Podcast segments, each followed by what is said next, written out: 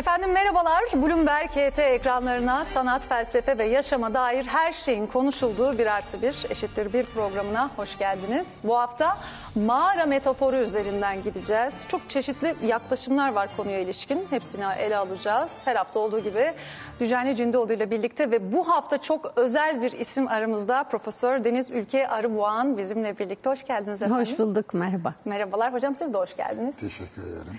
Şimdi mağara metaforu üzerinden gideceğiz dedik ama e, Dücani Cündüoğlu'nun konuya ilişkin yaklaşımları var. Öncelikle onları dinlemek istiyoruz. Dolayısıyla da ben sözü size bırakıyorum. Dücani ama mağarayı nereden bulduk onu da anlat bari hikayesini. İşin en başında. Biz beraber ne sohbet edeceğiz derken mağaraya geldik. Ee, şöyle tabii, ee, önce programımıza teşrif ettiğiniz için ee, şükranlarımızı arz ediyoruz. Estağfurullah benim için büyük mutluluk. Ee, hocamın Duvar diye bir kitabı var biliyorsun. Duvar metaforunu aslında kullandı. Ee, hangi konu üzerinde konuşalım derken aslında bu programda e, davet ettiğimiz konukların zaten yetkin oldukları, güçlü oldukları alanın dışında pek konuşma e, fırsatı bulmadıkları demeyelim de ikincil alanlara böyle kenarda duran konularda konuşmalarını arzu ediyoruz. E, ne konuşabiliriz filan derken e, hocam ben dedi e, mağara e, metaforu üzerine çalışıyorum. E, duvar üzerine zaten yazmıştım. Mağarayı konuşabiliriz deyince ben zıpladım yerimden. tamam Ne dedim. mağara oldu ama mağara ilişkin yaklaşımlar deyince de biraz havada kalıyor tabii. Ne demek E. Evet. Şimdi ben o yüzden e, tabii biz bir konuk davet ettiğimizde e, ister istemez ben Pınar'ın yanına doğru çekiliyorum. Böyle biraz yarı moderatörlük e, rolünü çalıyorum. E, girişte de e, konuğumuzu e, işte ha- e, konuşmaya yönelik olarak bir girizgah yaptın mı ya sus da e, konuk konuşsun filan diyorlar. e, oysa bu peşrev kısmı denir buna. Ben gelirken şöyle düşündüm. Mağara ile ilgili sizin tabii zihninizde bir siyaset bilimci olarak e, mağarayı çok değişik açılardan ele al- alabileceğinizi biliyordum ama içeriğini tahmin etmem e, güç. E, konuşmadım da çünkü e, onunla da ilgili söyleyeyim. E, Ali Nesin sağ olsun buraya gelirken ne konuşmayı düşündüğümü e, telefonda kendisine anlatırken bana anlatma dedi. Ben sürprizden hoşlanırım. Ondan sonra hiçbir konuğa e, konuşacağımız konuların içeriğiyle ilgili fazla bir şey söyleme cesaretim yok. Ama ne olabilir dedim. E, hocamı e, böyle biraz tahrik etmek için e, mağara metaforunun e, tarih içerisindeki anlamlarına dair kısa bir e, özet yapayım. E, ondan sonra sözü size bırakayım diye düşünüyorum. Benim e, e, çala kalem diyeyim e, aklıma gelen 5-6 tane e, kullanımı var. En eskisi Yunan tragedyalarından işte Aiskiloslar'da, Euripides'lerde e, mağara e, kulübe, barınak karşıtı olarak kullanılıyor. Yani hayvanların mekanı, uygarlık dışı mekan olarak e, kullanılıyor. Ve e, Prometheus e, ateşi insanlara armağan etmeden önce, getirmeden önce bunlar duvar yapmayı bilmezlerdi. Ağaç kesip a- oradan ev yapmayı bilmezlerdi. Mağaralarda e, hayvanlar gibi yaşarlardı. Biçiminde bir tasvir var. Dolayısıyla mağara dendiğinde e, mağara doğal bir mekan, uygarlık dışı bir mekan. Dolayısıyla mağarada yaşamak bir anlamda hayvanlar gibi yaşamak olarak kabul ediliyor. E, buna ben antropolojik anlam diyorum. E, çünkü e, biliyorsunuz antropologlar da e, hep tarihi e, vahşiler, yabanıllar, barbarlar ve uygarlar diye bölümlüyorlar. En azından e, 19. yüzyıldan beri böyle. Hala da hemen hemen bu yapı çok bozulmuş değil. İkinci anlam işte hepimizin bildiği Platon'un e, kullandığı anlamıyla e, mağara. Burada e, ben hiç tereddütsüz, tabii birçok yorum yapılıyor ama kendi kişisel kanımı dile getireceğim. Burada Mağara dediğimizde bir kere şunu unutmamak lazım. Geometriden kaçamaz zihin. Başta buna e, kanserleşme, geometrik kanserleşme diyor. Kastettiği iç ve dış kavramları. Mağara olduğunda da mağaranın bir içi var bir dışı var. Dolayısıyla Platon bu iç dış uzamın e, ikiye ayrılması neyle mümkün oluyor? Mağaranın eşiğiyle mümkün oluyor. Yani eşik kavramı burada çok önemli. Eşiğin eşik hem içeriği gösteriyor hem dışarıyı. E, Kant da bunu aydınlanmada kullanacak ki biz konuşmuştuk bunu. E, Platon'un mağarası aslında insan zihnini temsil ediyor. Hocam Ben- Platon'un mağarasını biraz, o alegoriyi biraz açalım mı ister misiniz? Ee, işte onu deniyorum şu anda. Yani e, Platon e, mağara dediğinde e, insan zihnini ikiye ayırıyor. Duyular dünyası, idealar dünyası. Mağaranın dışı idealar dünyası, mağaranın içi duyular dünyası. Yani hakikatin olduğu yer değil. Dolayısıyla aslında halkın, toplumun, eğitimsiz olanların, Platon'a göre bunu köpürtmek mümkün. Mağara esas itibariyle hakikatin en zayıf tezahürlerinin bulunduğu alan. O yüzden prangalar var, adetler var, örf var vesaire. Bunun içine bir sürü şeyi e, sokabiliriz. Ben burada bir parantez gireyim mi? Senin de diğer şeylere Evet. girmeden. Sanırım e, Pınar'ın da söylemek istediği şey hani birazcık izleyiciler de bu bizim Bu çok standart sıradan Evet. geliyoruz. Yani en basit anlamıyla Platon'un anlattığı şey bir mağaranın içerisinde tutuklu zincire vurulmuş tutsaklar var. Ve bunlar hiçbir zaman mağaranın dışını görmemişler. E, zincire vuruldukları yön itibariyle de zaten görme imkanları yok. Sadece mağaranın duvarını görüyorlar. Ve o mağaranın duvarına mağaranın dışında ateşle e, çünkü aradan bir takım insanlar geçiyor, atlar geçiyor, işte kuşlar geçiyor ve duvara sadece gölgeler yansıyor. İnsanlar bütün dünyayı, evreni oradan izledikleri için dünyayı o zannediyorlar. Sonra bir tutuklu serbest bırakıldığında, mağaranın dışına çıktığında, ilk defa aydınlığa çıktığında gözleri kamaşıyor, e, gözleri yanıyor ama bir anda başka bir dünyanın varlığını görüyor. Sonra içeri geri dönüp insanlara anlatmaya çalışıyor. Aslında dünya bu değil, burası gölgeler, dışarısı var, dışarısı esas demeye çalıştığında da ona deli muamelesi yapıyorlar. Çünkü diğer tutsakların böyle bir algıyı oluşturma imkanları yok. Aslında bizim hani sonrasında hep e, bunu birçok sebeplerle açıklıyorlar. Yani mesela eğitimli insan, eğitimsiz insan açıklamasını da yapıyorlar buradan hareketle. Ya da ne bileyim Matrix filmindeki gibi e, aslında insan zihninin ürettiği o dünyanın ne kadar sınırlı olduğunun açıklamasını da yapıyorlar. Yani sadece duyularımızla algıladığımız bir dünya aslında gerçek bir dünya değil. Yani köpek olsaydık e, ba- başka duyulmayan sesleri duyabilirdik. Bir at, kartal olsaydık görülmeyenleri görebilirdik falan. Ne kadarına muktedirsek fiziksel özelliklerimiz itibariyle duyularımız ne kadarına izin veriyorsa onu yapabiliyoruz. Aslında zihin dünyası dışarıda başka şeyleri de anlayabilir diyor. Hani bu sürekli üzerinde konuştuğumuz için küçük bir özet geçeyim istedim. Çok çok güzel oldu. E, şimdi tabii Platon'un e, mağarasının e, nasıl e, neye karşıt geldiğini de söylememiz lazım. Mağara deyince şimdi dağda mağaralar var. Fakat Platon'un mağarası bir yeraltı mağarası. Aşağı doğru Aşağı doğru, iniliyor evet. ve yukarı doğru çıkılıyor.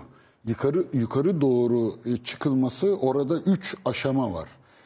Ee, en dışarıda güneşin ışığı var. Güneşin ışığı mağaranın içine vurmuyor. Ortada vuruyor. Çünkü duyular muhayyile ve us. E, usun ışığı mağaranın duvarına vurmaz. Mağaranın duvarına vuran imgelemin, muhayyilenin ışığıdır. Yani o da bildiğimiz işte odunu ateş yakıyorlar filan onların ışığı vuruluyor. Şimdi buradaki inme ve çıkma önemli çünkü e, Platon'a göre usa tırmanılan bir şey. E, şey de öyle, e, idealarda yukarıda olan bir şey. Çünkü idealar bir anlamda tanrısal bilinç, tanrısal zihin olarak da tarih içerisinde yor- yorumlandı. Hatta Aristoteles de onu şeyde peripsükede tartışır. İdeaların bir e, mekanı var mıdır? Yani bu, burada eğretilemeler, mecazlar, metaforlar söz konusu olduğu için oradaki çıplak e, anlatılar bizi yanıltmasın. Ancak Ee, bu konudaki araştırmacılar ee, Platon'un mağarası e, aynı zamanda eskatolojik bir anlam da taşır. Neden? Çünkü mağaranın derinlikleri yani yeraltı mağarası derken onu kastediyorum. Hades var orada. Hades ruhların bulunduğu yer. Yani cennet de orada, cehennem de orada. E, dolayısıyla Homeros'ta, e, Odiseya'da Odysseus ölüler yurduna iner. Ve orada Akilius'la konuşurken Akilius der ki burada ölüler diyarında kral olmaktansa yukarıda canlıların yanında yani yer altında kral olmaktansa yer üstünde bir canlı olarak fakir bir çiftçinin hizmetinde uşak olmayı tercih ederdim diyor.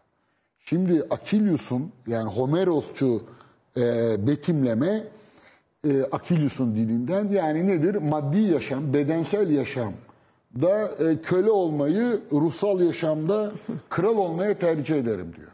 Fakat Platon ne yapıyor? E, Akilius'un e, daha doğrusu Homeros'un e, metaforunu ters yüz ediyor. Bu e, tespit bana ait değil. E, bu e, özellikle e, birçok şey uzman söylüyor ama Hannah Arendt bir siyaset bilimcidir aynı zamanda siyaset felsefecisidir. O da e, Homeros'un bir ters yüz edilişi olarak okuyor. Dolayısıyla burada Hades bilinmeden, o yeraltı dünyası bilinmeden niye o mağaranın bir yeraltı mağarası olduğunu e, anlamlandırmak güç olur. Üçüncüsü hocam hızlıca ilerleyeyim. İsterseniz araya girebilirsiniz tabii. Orta çağda daha çok kullanılan yani Hristiyanlıkta, Müslümanlıkta filan mağara bir toplumu protesto etme, bir toplum karşıtlığı olarak kendisine sığınılan bir inziva yeri. Yani bir anlamda bireyselleşmenin, bireysel tekamülü mümkün kılan alan, toplum içerisinde sığlık, toplumsal olana e, kapılıp gitme karşısında toplumsal olanı reddedip kim yapıyor bunu? İşte peygamberler yapıyor. Hira mağarası mesela düşünülebilir. E, hatta ben e, yani şey olarak söylüyorum sadece bu anlamda kullanmıştım. E, yıllar evvel adaya taşındığımda mağarama çekildim dedim. Yani o evi benim mağaram olarak kabul ettim. Bir anlamda kendi bireysel tekamülüm için çalışacağım alan olarak adlandırdım. Çünkü e, doğulu bir mantığa sahipsin. Doğulu mantıkta mağaranın içine inzivaya çekildiğin andan itibaren aydınlanıyorsun, tefekkür ediyorsun. Yani orası Platon'da yani biraz daha Batı uygarlığının anlayışı mağaranın dışına çıktığın zaman aydınlanma söz konusudur. Ama bizlerin e, dünyasında biraz da tabii de doğudan esen rüzgar e, biz e, tabii e, peygamberlerin hikayelerinden falan da gelen şey biz mağaranın içine girmekten bahsederiz değil mi? Do- yani doğu ve batı düşünce dünyaları arasında mağaraya atfedilen önem açısından böyle bir farklılık var. E, tabii ama burada e, mağara e, yüceltiliyor fakat şöyle bir introspection, bir içe bakış için. Çünkü toplumsal e, yani mesela e, içinde bulunduğumuz çağda e, örnek verebilirim. Belki gereksiz bir eklenti olacak ama e, bu pandemi sürecinde mesela birçok insan evden çalıştı. Şimdi mesela bekliyorum. Gerçi şimdi hibrit modeller deniyorlar ama tekrar işe gitmek, tekrar o hayhuyun içine girmek, hani eskiler gıllı guş, gış derlerdi. O e, şey e, rahatsız edici olarak gelecek. Bu işte e, mağara psikolojisi denilen bir şey konuşuluyor artık. Yani pandemi sonrası ben de zaten mağara çalışmaya bundan sonra karar verdim. Harika. İnsanlar evlerinden e, şöyle yani e, bayağı üzerinde çalışılmaya başlandı. Eve girdikten sonra e, evde çalışmaya başladıktan sonra dış dünyaya karşı bir endişe, bir tedirginlik ve korku başlıyor. Aynen. E, çünkü orası aslında sığınak. Yani bizim e, avcı toplayıcılıktan bu yana bizim genetik kodlarımızda bir mağara deyince sığınma şeyi var, e, güdüsü var. Yani bizim için temel meselesi ev yok, duvar yok, inşaat yok. Ne yapmış? İnsanoğlu soğuktan kaçmış mağaraya sığınmış, vahşi hayvandan kaçmış mağaraya sığınmış ve onun için mağara dediğimiz şey, mağara metaforu e, cebinde birlikte sığınak e, algısını da taşıyor. Yani savunma. Şimdi pandemi yani dış dünyada vahşi bir hayvan yok ama vahşi virüsler var. E, insanoğlu olarak evlerimize bir mağaraymışçasına kapatıyoruz. Yani şimdi mesela evlerimizin camları vardır. Kapıları vardır. Yani içinde yaşadığımız yuvalar, evler sadece sığınak değildir. İçine girdiğimiz, çıktığımız konfor alanıdır. Komşularımız vardır, dış dünyayı izlediğimiz alanlar vardır. Mağaranın camı çerçevesi olmaz. Girersin ve saklanırsın orada. Onun tabii ürettiği bir içine dönüklük e, şey hissiyatı oluyor ve ondan sonra insanlar dışarı çıkmak istemiyormuş. Bu şu anda tedavi edilen bir hastalığa dönüşmüş durumda. Pandemi sonrası dışarı çıkmak istemeyen insanlar grubu var. Bütün dünyada çok ciddi oranda yani yüzde otuza yakın e, depresyon ve e, kaygı bozukluğu Anksiyete. hasta anksiyete Anksiyete. e, artmış durumda. E, Yüzde 28 oranında rakamların yükseldiğinden söz ediliyor. E, onun için hani yepyeni bu pandeminin hayatımıza getirdiği yeni alışkanlıklarla ortaya çıkan yeni düşünce e, dünyamız, yaşam stillerimiz e, biraz eski dünyalardan farklı yeni hastalıklar çıkacak ve onlar üzerinde çalışılacak. Ben de mağara çalışıyorum derken aslında duvarın devamı olarak bir e, şey senin e, şeyini engellemedim hayır, sonra hayır, devam hiç- et istersen şey. Çünkü güzel. şöyle söyleyeyim ben mesela duvarı bir metafor kullanmayı seviyorum ben çalışırken. E, duvar meselesini 1989 yılında yıkılan bir Berlin duvarı nasıl bir küresel köye artık bayrağını dikiyordu. Küresel köy olduk. Sınırlar aşılıyor, duvarlar yıkılıyor falan diye. Ve o küreselleşmenin sembolü haline gelmişti bir duvarın yıkılışı. E, sonrasında da Trump'ın Meksika duvarı yeni bir dünyanın ama bu sefer yıkılış değil dikilişi üzerinden duvarın yeni bir dünyanın kurgulanışı, yeni bir siyaset anlayışı, ulusal sınırların tahkim edilişi, e, eskiden böyle ekvator çizgisi gibi görünmeyen olan sınırların artık 3 metre duvar üstünde gözetleme kuleleri falan hani tabiri yerindeyse uzaktan görünür hale gelmiş e, şehir devletlerinin çevresini surla çevirmek gibi bir davranışa dönüştüğünü söylemiştim. Ve Yani bu- devletler de bir tür mağaraya mı dönüşmek istiyorlar? O eğilimdeler mi? o eğilimdeler ve duvarın devamı olarak e, 21. yüzyıl bir küresel krizler yüzyılı. 20. yüzyıl nasıl bir dünya savaşları yüzyılıysa 21. yüzyılda küresel krizler yüzyılı. Çünkü daha başladık yüzyıl 11 Eylül geldi. Bu bir güvenlik kriziydi. Güvenlikleştirme süreçleri başladı. İktisadi faaliyetler tabii. küreseldi tabii. Yani bütün dünya biz onu naklen yayında izledik yani. Ve ondan sonra da bütün dünyada savunma harcamaları inanılmaz ölçüde arttı. Hani o dönemde 750 milyar dolardı. Bugün 1.92 trilyon dolar yani savunma harcaması bakıldığı zaman ve diyoruz ki yani barış içinde bir dünyasın. Ortada büyük bir çaplı bir savaş da yok bakarsan. Ama nihayetinde işte El-Kaide'ydi, radikal İslam terörüydü, bilmem ne gibi şeyler üzerinden bütün dünya ekonomik anlamda e- eğitime, sağlığa, kozmetiğe, turizme yatırılan paraları aldığı gibi savunma sektörüne aktarmaya başladı. Şimdi onun tamamlayıcısı olan kriz 2008-2009 eko- ekonomik krizinde geldi. Bu sefer büyük şirketler batmaya başladılar. Güya Amerika'daki bir mortgage krizi bütün dünyayı inanılmaz ölçüde etkiledi. Ve devlet bir ekonomik aktör olarak o liberal dünyada tamamen dışarı çıkılmışken bir anda gelip dev- insanları kurtarmaya başladı. Artık bir kurtarıcıydı. Daha önce güvenlik krizine karşı kurtarıcı olarak geldi, bir askeri güç olarak. Sonra bir ekonomik güç olarak geldi. Şimdi üçüncü de pandemide insanları görünmeyen bir virüse karşı kurtarıcı olarak yeniden geliyor. Yani Şifa devlet verici. şifacı yani üstelik insanlar üzerinde biyopolitik olarak çok ciddi bir hükümranlık kuruyor. Yani hepimizin HES kodundan, e-nabızından şu bütün dünyada insanlar artık devletler çabuk evinize deyince herkes evine gidiyor. Şimdi çıkabilirsiniz diyor dışarı çıkıyor. AVM'ye sen girebilirsin diyor sen aşısısın sen giremezsin. Uçağa binebilirsin binemezsin. Bir hafta çıkmayacaksın diyor 15 gün çıkacaksın diyor. Şimdi insanlar böyle bir dünyayı pek hayal etmediler. Yani ortada bir pandemi meselesi olmasa bu kadar insan bedeni üzerinde artık yani gir çık aşı ol onu yap onu et bunu ye bunu çıkar falan haline geldiği zaman artık mesele insan zihninin ötesinde bedenine de hükmeden bir devlet algısından söz ediyoruz. Yani üç krizde devlet aygıt ve örgütünü müthiş güçlü bir biçimde sisteme dönüşünü sağlamış bir şey.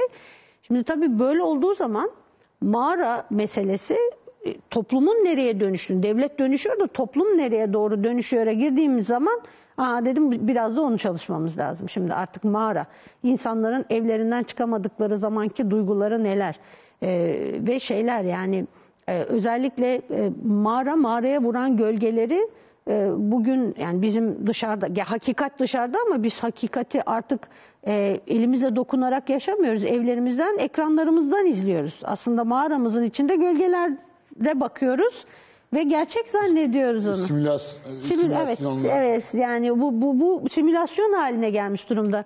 Yani uzun zamandır kullandığım yani bir sözüm vardır benim. Yani biz artık bir dünyada yaşamıyoruz. Biz bir dünyayı yaşıyoruz. Bize taşınan bir dünyayı yaşıyoruz. Şimdi bu dünyayı yaşarken eskiden evimizin camından en azından izleyebilme imkanımız vardı. Yani dış dünyaya bakıyorduk. Ama hani meşhur e, deyişte vardır yani dünyaya bakarken pencereyi kullanırız, camdan bakarız ama aslında o cam gerçekle aramızdaki tek ayırıcıdır. Yani gerçeğe dokunmamızı da engelleyen bir şey. Sadece gösteriyor. Şimdi o kadarını bile şey Şimdi yapamıyoruz. o sunulan camdır. gerçeklikler mi var? Yapay gerçeklikler üzerinden gidiliyor dolayısıyla. Aynen öyle. Ve sosyal medya mağarasına dönüşüyor bir nevi ortam. Tabii ki yani sosyal medya tabii orada başka şeyler de var. Yani işte orada gizlilik, kapalılık, e, anonimite bir sürü faktörler de var. Onları da üzerinde konuşuruz ama yani şimdi e, gölgeler bir kez gündeme geldiği zaman yani gölgenin bir de kuklacısı var. Yani Karagöz Hacivat oyunundaki gibi değil mi? Yani e, orada oynatanlar ne kadarını gösteriyor ne kadarını göstermiyor insanlara. Yani biz e, en büyük sıkıntı aslında insanın bu zihinsel algıların içerisine hapsolmuşluğu değil. Bunun farkındalığını yitirmiş olması. Çünkü insan tutsak olduğunu fark ederse kuyu kazmaya başlar, tünel açmaya çalışır, kaçış için bir yöntem bulmaya çalışır falan filan. Halbuki tutsaklığının farkındalığını yitirmiş durumda. Diyor ki sana sen özgürsün bak sosyal medya ne kadar özgür bir yaşam vaat etti sana diyor. Aa ben burada özgürmüşüm zannediyor insan. Ya bu, bu tehlikeli bir şey yani. Öbür, e, gardiyanı tutuklu zannediyor. Sıkıntı orada yani. İnsanlar yer değiştirmiş durumda. Bir de e, şey de var tabii bu pandemiyle birlikte e, aslında evlerimiz çünkü o biz evleri aslında çalışan insanlar için söyleye, söyleyebiliriz zannediyorum. E, akşamları kullanıyoruz. E, Çünkü sabahleyin işe e, gidiliyor ve akşam geliniyor. Yani aslında böyle bir otel gibiydi. Fakat pandemiyle birlikte gündüzleri de kullanmaya başladık ve e, ev mağaraya döndü. Şu bakımdan insan mağaradan ne zaman çıktı? Ne zaman baraka yapmaya başladı? Toplumsallaştığında. Yani o ilk verdiğim tragedyalardaki anlam yani Prometheus öncesi insanın vahşi dönemi. Yani toplum olmayı beceremedi. Toplum yok, devlet yok vesaire. Ne, ne zaman toplum olmak istiyorsa o zaman konuşuyor, birbirine değmeye çalışıyor ve ev kuruyor. Yani şimdi e, normal olarak biz aslında uygarlık olarak evlerde yaşıyorduk. E, e, e, tam mesai artık evde yaşamaya Tabii. başladığımızda e, mesela şey pek konuşulmuyor zannediyorum ya da konuşuluyorsa benim haberim yok. Mesela uyku düzeneklerinde e, en azından ben çevremden de biliyorum, kendi yaşamımdan da biliyorum. Uyku düzeneklerinde muazzam bir bu jet lag olma şeyi var. Yani hiç kimse uyuyamıyor, haplar alınıyor, doktorlara gidiliyor. Yani kime böyle hafif bir şikayette filan bulunsam ben de hocam, ben de hocam filan diyorlar. Bu ne kadar yaygın, çalışılmış mı bu konular, ne deniyor bilmiyorum. Ama hakikaten pandemiyle birlikte e, evlerimiz bir mağaraya döndü ve toplumsallık e, ortadan kalktı diyemem ama başka bir biçime evrildi. Çünkü e, insanlar tehlikeli virüs taşıyorlar. E, sarılırken, işte dokunurken, yan yana gelirken e, herkes birbirinden korkuyor. Çünkü herkes bir virüs taşıyıcısı olabilir. E, e, şeyi mağarayı olanaklı kılan da e, bu korku değil mi? E, aynen öyle bir fakat burada temel mesele e, aslında insanın e, bütün dünyasında en çok güvendiğinden, en çok sevmek istediğinden, en çok içine çekesi gelen torunundan, çocuğundan ayrı kalması. Yani pandeminin başından beri işte çocuklar virüs taşıyıcı olabilir, çoc- gençler şöyle bir falan diyoruz. E, insanlar evlatlarına dokunamaz hale geliyorlar.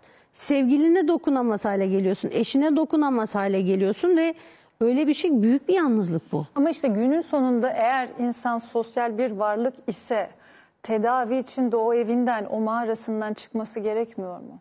Günün sonunda. En, yani işin e, bizi götürmesi gereken yer o değil mi? E, çıkacak ama burada şeyi e, unutmamak lazım. Şimdi insan bu denli yalnız bırakıldığı zaman bakın bütün yalnız bırakılışlarda insan bir yere tutunuyor. Mesela köy köyünü bıraktığı zaman geldiğinde bir takım cemaatlerin, grupların, hemşerilik gruplarının, sosyal grupların içine onun parçası olmak istiyor. Çünkü tam olarak şehre adapte olamıyor. Arada arafta bir pozisyon yakalıyor. Ne bileyim milli kimlikler zayıflamaya başladığı zaman etnik kimliklere, alt kimliklere doğru tutunum başlıyor. Ya da üstte küresel vatandaşlık kimliğine doğru. Yani e, bir yerlerde kendini e, yalnız hissetmeye başladığın zaman bir kimliğe, bir sosyal kimliğe, bir yere tutunma ihtiyacını artırıyorsun. Şimdi e, şu anda daha tam onun pompalamasına başlamadık. Yani insanı yalnızlıkla tanıştırdıktan sonra insan neye tutunacak? Şimdi bir kısmı devlete tutunuyor. Bir kısmı Allah'a tutunuyor. Öbürü aşiretine, liderine, tarikatına artık neresine e, şey yaparsa. Şimdi bunun içerisinden terör örgütlerine giren, bir sürü organize gruplara girenler de olacak. Ama yani her yaştan, her türden insanın yapayalnız bırakıldığı bir ortam. Aslında duygusal olarak çok şey yapıyorsun yani sarılayım mı sarılmayayım mı? Sürekli herkes sarılabiliyor muyuz birbirimize falan demeye başlıyor ve e, bütün pandemi dönemi boyunca bö- böyle özellikle o kapanmaların yoğun yaşandığı dönemde e, hep bir yandan da sosyolojik gözlemler yapmaya çalışıyordum ve soruyordum yani en çok ne yapmak istiyorsun falan. Yani kimse gidip e, işte kendime bir koltuk alayım, arabamı değiştireyim, şunu yapayım bunu yapayım demiyor. Mesela çoğu işte arkadaşlarımla birlikte bir rakı balığa gitmek istiyorum. Arkadaşıma sarılmak istiyorum. Öbürü arkadaşımla birlikte bir iftar sofrasında yemek yemek istiyorum. Bir tanesi camiye gitmek istiyor falan. İnsanların hiçbiri yalnız bir şey yapmak istemiyor. Aslında toplu halde birlikte bir şeyler yapmak istiyorlar. O yani artık yeniden kucaklaşma arayışı ve bu bir ne- terapi belki. iyileşmek istiyor insanlar. Çünkü aslında pandemi evet virüs anlamında bedensel bir rahatsızlık yaratıyor. Ama pandemi nedeniyle alınan önlemler ve o pandemi dünyası ruhsal olarak hepimizi başka türlü hasta etti. Yani orada virüs herkese bulaştı. Bir de hocam e, çocukların durumu da pek konuşulmuyor. Çocukları okula gitmedi. E, hatta e, Pınar e, ilk e, zannediyorum yeğenini okula Ha, evet, götürdüğünde bir ilkokulu. anısını anlattı bana. İlk e, daha program öncesinde bir görüşmemizde. E, yeğenini okula e, istersen sen anlat. Hangisiydi ben hatırlayamadım hocam. Siz bana biraz hatırlatın. Yani e, yeğenini okula götürüyor. İlk gün açılış günü filan çok mutlu. Ağladığını tamam, filan tamam. söylüyor. Böyle gözleri yaşarmış filan. Hocam şöyle gelişti olay. Ben yeğenimi hemen alıyorum sözü okula götürdüm. Arya benim yeğenim birinci sınıfa başlıyor. Gittim ve ben teyzesi olarak çok duygulandım. İşte biraz gözümden yaş geldi. Çok işte içlendiğim arkasından ama sonrasında işte ufak bir gösteri yaptılar. Böyle bir tören gibi. Tören bittiği anda yaklaşık bir 30-40 saniye içerisinde ortalık boşaldı. Çünkü niye? Anne babalar vardı sadece. Ve tören boyunca böyleydiler. Ne zaman bitiyor? Bitecek mi şimdi? Bitti mi? Gitti gidebilir miyiz diye. Çünkü onlar bütün bir sene boyunca evdeler ve birlikteler ve okullar açıldığı için çok mutlular. Evet. Bense böyle hani da- çok Tabii. daha duygusal bir halde kala kalmıştım. Onu e, anlatmıştım hocama. Evet, çocuklarla ilgili başka çok değerli, önemli bir şey daha var. Şimdi aslında 20. yüzyıl boyunca büyük savaşlar falan yaşandı ve ölüm e, yaşamın bir parçası olarak yani insanlık tarihinin başından itibaren ölüm ehlileşmiş bir fenomendi. Yani insanın evinde ölü görülüyordu. Ee, insanlar çocuklar 10 tane doğuruyordu, 2 tane çocuğu ölüyordu bilmem ne. Yani bu standart. Anneler babalar yaşlanınca evlerinde ölüyorlardı. Salgın felaketlerinde ölüyorlardı falan filan. Ee, ve fakat 1970'li yıllar işte tıptaki gelinen nokta, teknolojideki gelişme falan dendikçe ölüm evlerin dışına yabanıl bir halde atılmaya başlandı. Kimse evinde ölemez hale geldi. Herkes hastanede ölüyor. Herkes yoğun bakımda ölüyor. Ve e, çocuklar sanki onunla hiç tanışmaması gerekir gibi. Yani ölmekte olan bir yaşlıyı görmelerini istemiyorlar. O evde bir ölüm olduğu zaman çocuğu aman uzak tutalım o etkilenmesin falan deniyor. Ve ölüm çok yabanıllaştı. Böyle olduktan sonra ölümü sanki evlerimizin dışına attık, ölümü uzaklaş, ölümü düşünmüyoruz, ölümü konuşmuyoruz falan dedikçe ölüm ritüellerini de yerine getirmez olduk. Yani modern yaşam ölüm ritüellerini bile eksiltip üstelik çocuklardan hep uzak tuttuk. E, şimdi gelinen noktada 2 yaşındaki çocuğa ölümden bahsediyoruz. Virüsten bahsediyoruz, tehlikeden bahsediyoruz. Yani çocuklar sadece çizgi filmlerdeki işte o karakterleri görüyordu. Gökdelenin tepesinden düşen işte bir takım tavşan kılıklı şeyler, kediler, köpekler falan yere yayılıyor. Sonra bir anda üstünü silkeleyip havada tekrar başlıyor.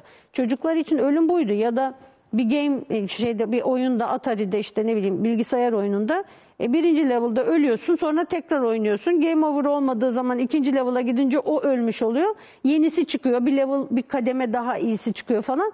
Ölüm onlar için hani bir bitiş olarak hiç düşünülmemişti. Ve ilk defa hayatlarında büyük bir tehlikeye karşı büyük bir tedirginlik içinde ölüm, virüs, sokağa çıkamazsın, o olamaz. Bu muazzam bir travma aslında. Ve bu kolektif olarak yaşandı. Bu kolektif travmanın mutlak surette etkileri olacaktır. Yani yaşanan bütün kolektif travmalar e, bazen yüzyıllar boyunca etkilerini sürdürüyor. Belki veba döneminin etkilerini yaşadık. Vebayı gördük yeniden belki bilemiyorum. Yani e, kimilerine göre genlerimizle taşıyoruz bunları yani o kadar da e, taşı- taşıyıcı hikayeler Yalnız bunlar. tabii e, vebalarda, ölümlerde e, bu kadar hijyenik değildi. Evet. Yani o her tarafta çünkü klasik e, şeylerde, metinlerde var. Osmanlı'da veba, Orta Çağ'da veba salgınlarını bilirsiniz. Yani o, o e, şey yani çok yıkıcı. Şimdi bu e, e, mesela uzun zaman tartışıldı. Siz böyle düşündünüz mü bilmiyorum ama ya bu acaba bir oyun mu? Belki de gerçek değil. Büyük küresel güçlerin filan aşı olmaya direnenler filan var. Yani birçok kişi direndi. Ee, haklı olarak yani kendilerince ve bunun bir illüzyon olduğunu, aslında doğru olmadığını, burada siyasal hesaplar olduğunu, komplo teorilerinin hepsi aldı yürüdü. Şimdi bana sorsanız e, bunları ciddiye aldım mı filan tabii ki aldım. Yani e, uzun süre ya, bu, ya benim çevremde hiç kimse ölmedi dedim. Yani bir tane Allah kulu ölmedi dedim. E, o kadar da evdeyiz filan hani e, bu nasıl bir tehlike ki hiç kimse ölmüyor. Yani bildiklerim arasında. Eşim de onu bana karşı kullandı sonra. 2-3 talebimin babası bir hafta içinde öldü. E, Ama yani Allah şöyle rahmet tabii, e, eylesin. Allah rahmet eylesin şeyden değil. Yani bir, bir tanesi zannediyorum e, şeyden e, virüsten dolayı öldü. Diğerleri ecelleriyle öldü. Ama yani sonuçlarını e, yani gerçekleşi gerçekleşmiş sonuçlardan korkmakla gerçekleşebilir sonuçlardan korkmak arasında da bir ayrım yapmak lazım. Yani somut olarak bir tehlike bir şey yok. Sadece işte e, e, bazen tasvir ediyorlar. E, o hastalığa yakalananlarda ortaya çıkan sorunları filan korkutucu nefes alamama işte makineye bağlanma filan gibi ama somut olarak işte veba salgından ayırt edebileceğimiz tarafı belki bu. Çok somut olarak o ölümleri biz görmedik. Sadece rakamlar görüyorduk. Ama yani ben Covid olduğumuz için biz ailece ve eşim mi? çok ağır geçirdiği için ben bizzat yani biz direkten döndük. E, eşim gerçekten çok e, zorlandı iyileşirken ve çok e, ciddi rahatsızlanan arkadaşlarımız oldu. E, ben hani Ne şöyle- kadar süre sonra? Yani pandeminin başlarında mı ortalarında Yok mı? Mart ayında geçirdi. Yani daha bir yılımızı doldurmadık. Ailece Covid olduk. Ee, Böyle hep şey diye düşünüyordum. Yani çok güçlü bünyelerimiz var. Hep sporcuyuz falan filan. Ee, ve güçlü bünyelerde stokin fırtınası diye bir şey var. Aşırı güçlü bünye iyileştirmek için aşırı tepki veriyor. Ve ölüm ayakta böyle güle oynaya ölüyor insanlar. Çok ciddi e, ara, bir sürü arazı kalan insanlar var. Çok şükür biz atlattık ama şunu söyleyeyim. Mesela veba e, döneminde e, bir kere olayın e, hastalığın nedenini tam olarak keşfedemiyorlar. Şimdi biz biliyoruz bir virüs diye bir şey var. Bir mikrop Evet, ya da bir, bir- biliyoruz. Öbür tarafta Papa Gregorius kedilerden kaynaklanıyor deyip kedileri öldürttürmüş, fareler iyice fareler, coşmuş. evet. Yani hijyen yok. Veba, virüs diye bir şeyden kaynaklandığını bilmiyorlar. İlle tanrısal mistik bir şeylerle örtüştürüyorlar ve en önemlisi de hep yabancıların üstüne atmışlar.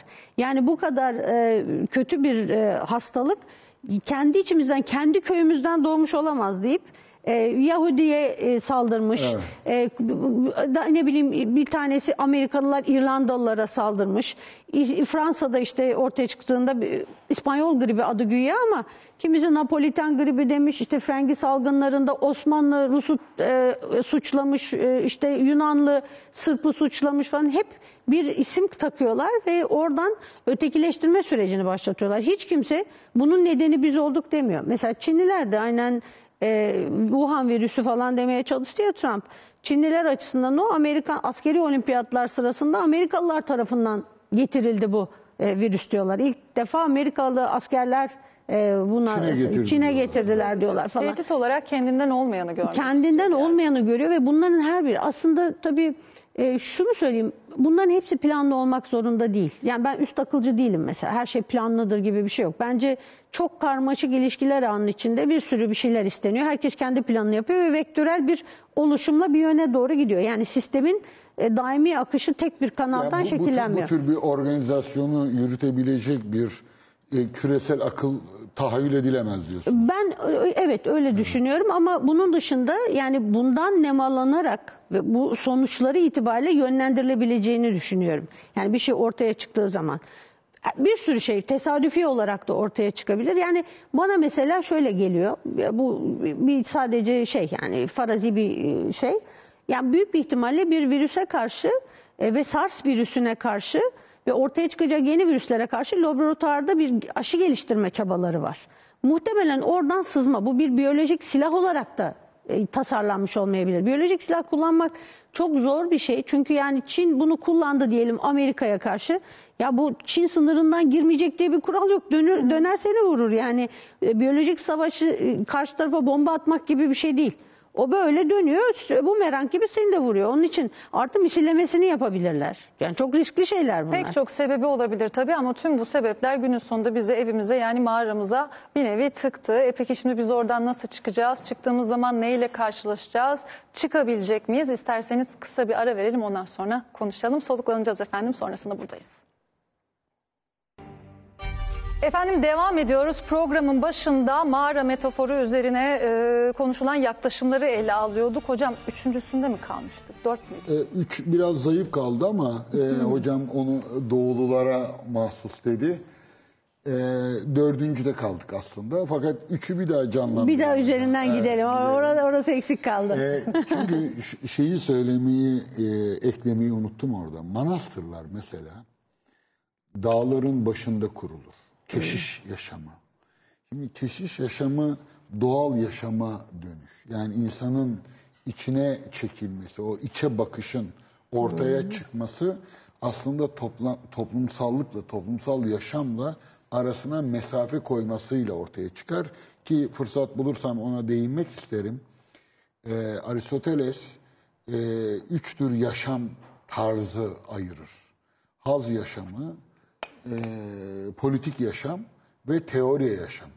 Dolayısıyla teoriye yaşamı e, felsefi açıdan baktığınızda ussal bir yaşam e, biçim olarak adlandırılabilir ama dini açıdan baktığınızda e, bu e, insanın iç dünyasında kendi kendine kaldığında rüyaları örnek alarak bu çok ilkel Orfeoslara kadar giden bir arınma ritüeli olarak mağara burada devreye giriyor. Manastırda da öyle. Yani toplumsallığın bir kirlenme biçimi oldu. Şimdi bu dördüncü e, anlam e, Höhlengeschwet diye Heidegger'in kullandığı bir tabir mağara gevezelikleri diyor. Şimdi mağara gevezelikleri aslında Heidegger'de Dasman e, hatırlanırsa bir tür herkes, herkesleşme, sıradanlaşma. Yani hakikat arayışından yoksun e, güncel konularla ilgili konuşmalar. Biz argoda aslında işte geyik muhabbeti falan e, gibi tabirler kullanılır. E, herhangi bir hakikat arayışına dayanmayan sadece gündelik yaşamın, e, kümes yaşamının, işte o Aristotelesçi atfı orada görüyorum. E, haz yaşamının e, sınırları içerisinde kalan e, kısmına mağara gevezelikleri diyor. Burada e, teorik yaşamın, hakikat arayışı dışında kalan yaşamı be- benim gözümün önüne Brügel tabloları geliyor. O e, bir takım sahneleri vardır bilirsiniz. E, festivaller vesaire. Yani biraz ciddiyetten yoksun bir e, sadece insanın e, e, merakını öldürücü, yatıştırıcı o bastırma mekanizmalarının devreye girdiği yaşam olarak bir e, mağara gevezeliklerinden söz eder. Burada e, toplumsal yaşamın, genel kamu yaşamının bir mahkum edilişi, kınanışını görebiliriz. Peki Pınar e, bu e, mağara gevezeliklerini bugünlerde görüyoruz biz şimdi. Herkesin böyle light muhabbetleri yaptığı yerler nereler? Neresi? Sosyal medya. Sosyal medya değil mi? Yani aslında e, bu böyle bütün dünyayı kapsayan olağanüstü networklerin, ağların içerisinde e, e, şeyden yani ilimden, bilimden falan tamamen kopmuş başka bir bilgi dolaşımı var ve bu aslında geyik muhabbeti Evet yani ama bir yandan da şu yok mu? Şimdi hocam Platon'un mağarası dedik ya. Hadi orada 2-3 tane tutsak varmış en azından birbirlerine arkadaşlık ederler. Şimdi bu sosyal medya mağarasında milyonlar var ama bakıldığında yapayalnızsınız. Böyle bir tezatlık da yok mu burada? Aslında yani orada e, şöyle bir özelliği var sosyal medyanın. iki tane e, önemli özelliği var. Hiç yalnız kalmıyorsun. Yani hep e, insanlar kendilerini bedensel olarak bir odada, bir ekran başında falan yalnızken zihinsel olarak grupların içine atıyorlar. Yani orada sosyal kimlik buluyorlar. Sosyal grupların bir parçası oluyorlar. Mesela linç kültürü, sosyal medyadaki linç kültürü aslında bir e, sürü psikolojisiyle birlikte kendini yalnız bırakmama içgüdüsünden kaynaklanıyor. Hayatı boyunca çok yalnız olduğunu düşünen biri sadece aynı fikirde olabilmek için yani inanmadığı bir şeyin bile peşine düşüyor ve orada kendini güçlü hissediyor. Hiç tanımadığı birileriyle omuz omuza hissediyor. Belki öyle düşündüğü birisi bir bot hesap, gerçek bir kimlik bile olmayabilir ama kendini yalnız hissetmiyor. Yani bir aktivitenin, bir eylemin, düşünce eyleminin, söz eyleminin bir parçası olarak orada e, kendisini buluyor. Bir de e, şeyin tabii sosyal medyanın ya- yani büyük ölçüde kullanıcılar gerçek kimlikleriyle orada değiller. Evet. Yani çok az sayıda insan gerçek kimliğiyle orada. E, yıllar evvel yani bu ilk e, internet ortamının başladığı zannediyorum 20 yıl aşkın e, bir süre önce bir genç arkadaşımdan bir şey dinlemiştim. Onu aktarmak isterim. Ee, orada bir şeyler tartışıyorlar filan dedi ya hocam bildiğin gibi değil. Biz e, bir grup bir yerde tartışıyorduk, ediyorduk. dedi. Sonra karar verdik bir araya gelelim, tanışalım. Yani herkes kendi kimliğiyle. Yani iki tane örnek verdi. Yıllarca aklımdan çıkmadı örnek. Bir tanesi e, çok özür dileyerek tırnak içerisinde söylüyorum ama böyle hani kodum oturttururum diyen böyle kabadayı filan sert filan e, bir biri vardı diyor. E, şey çıktı diyor. E, engelli, zayıf, çelimsiz böyle konuşurken kelimelerini seçen biriydi diyor.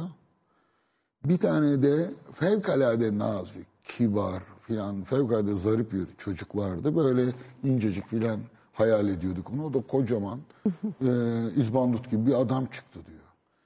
E, dolayısıyla sosyal medya insanlara olmak istedikleri şeyi de sağlıyor. Yani olduklarından, bu, bu bence çok önemli. E, olumsuz da bir şey değil herhalde. Bir yere kadar. E, geçici olarak da olsa oldukları şeyin dışına çıkabiliyorlar ve nasıl görünmek istiyorlarsa e, o şekilde görünebiliyorlar. O yüzden e, istediği kişiye gider yapabiliyor mesela. Şimdi biz biraz eski kafa olduğumuz için ben daha hiyerarşik düşünüyorum. İşte hoca var, talebe var yani. E, ona göre yani dikey ilişkiler, düşey ilişkilerle büyüdük biz. Şimdi ama e, birisi bana dedi ki ya sen dedi e, şeyi bu işte YZ kuşağını filan tanımıyorsun. Onlarda öyle hiyerarşi filan yok. Herkes eşit. E, doğru dedim onu tahmin edebiliyorum. Yani hakikaten herkes her şeyde e, birbiriyle eşit ilişkiye, yatay ilişkiye giriyor. Yatay ilişkiler ağı. Bir yönüyle olumlu. Ama bu gerçek değil. Yani bu ilişkiler gerçek ilişkiler değil. E, dolayısıyla şey sosyal medya mağara gevezeliklerinin e, yani hocamın da dediği gibi tam oturduğu bir yer. E şimdi e, mağara demişken hem de bu gevezelikler derken aklıma şey geldi. Platon'un e, hikayesi Giges'in yüzü. Kötülüğün nasıl e, coştuğunu anlatmak bakımından. Giges bir çoban. E, Lidya krallığında yaşayan Glakon'la konuşuyor ya Sokrates.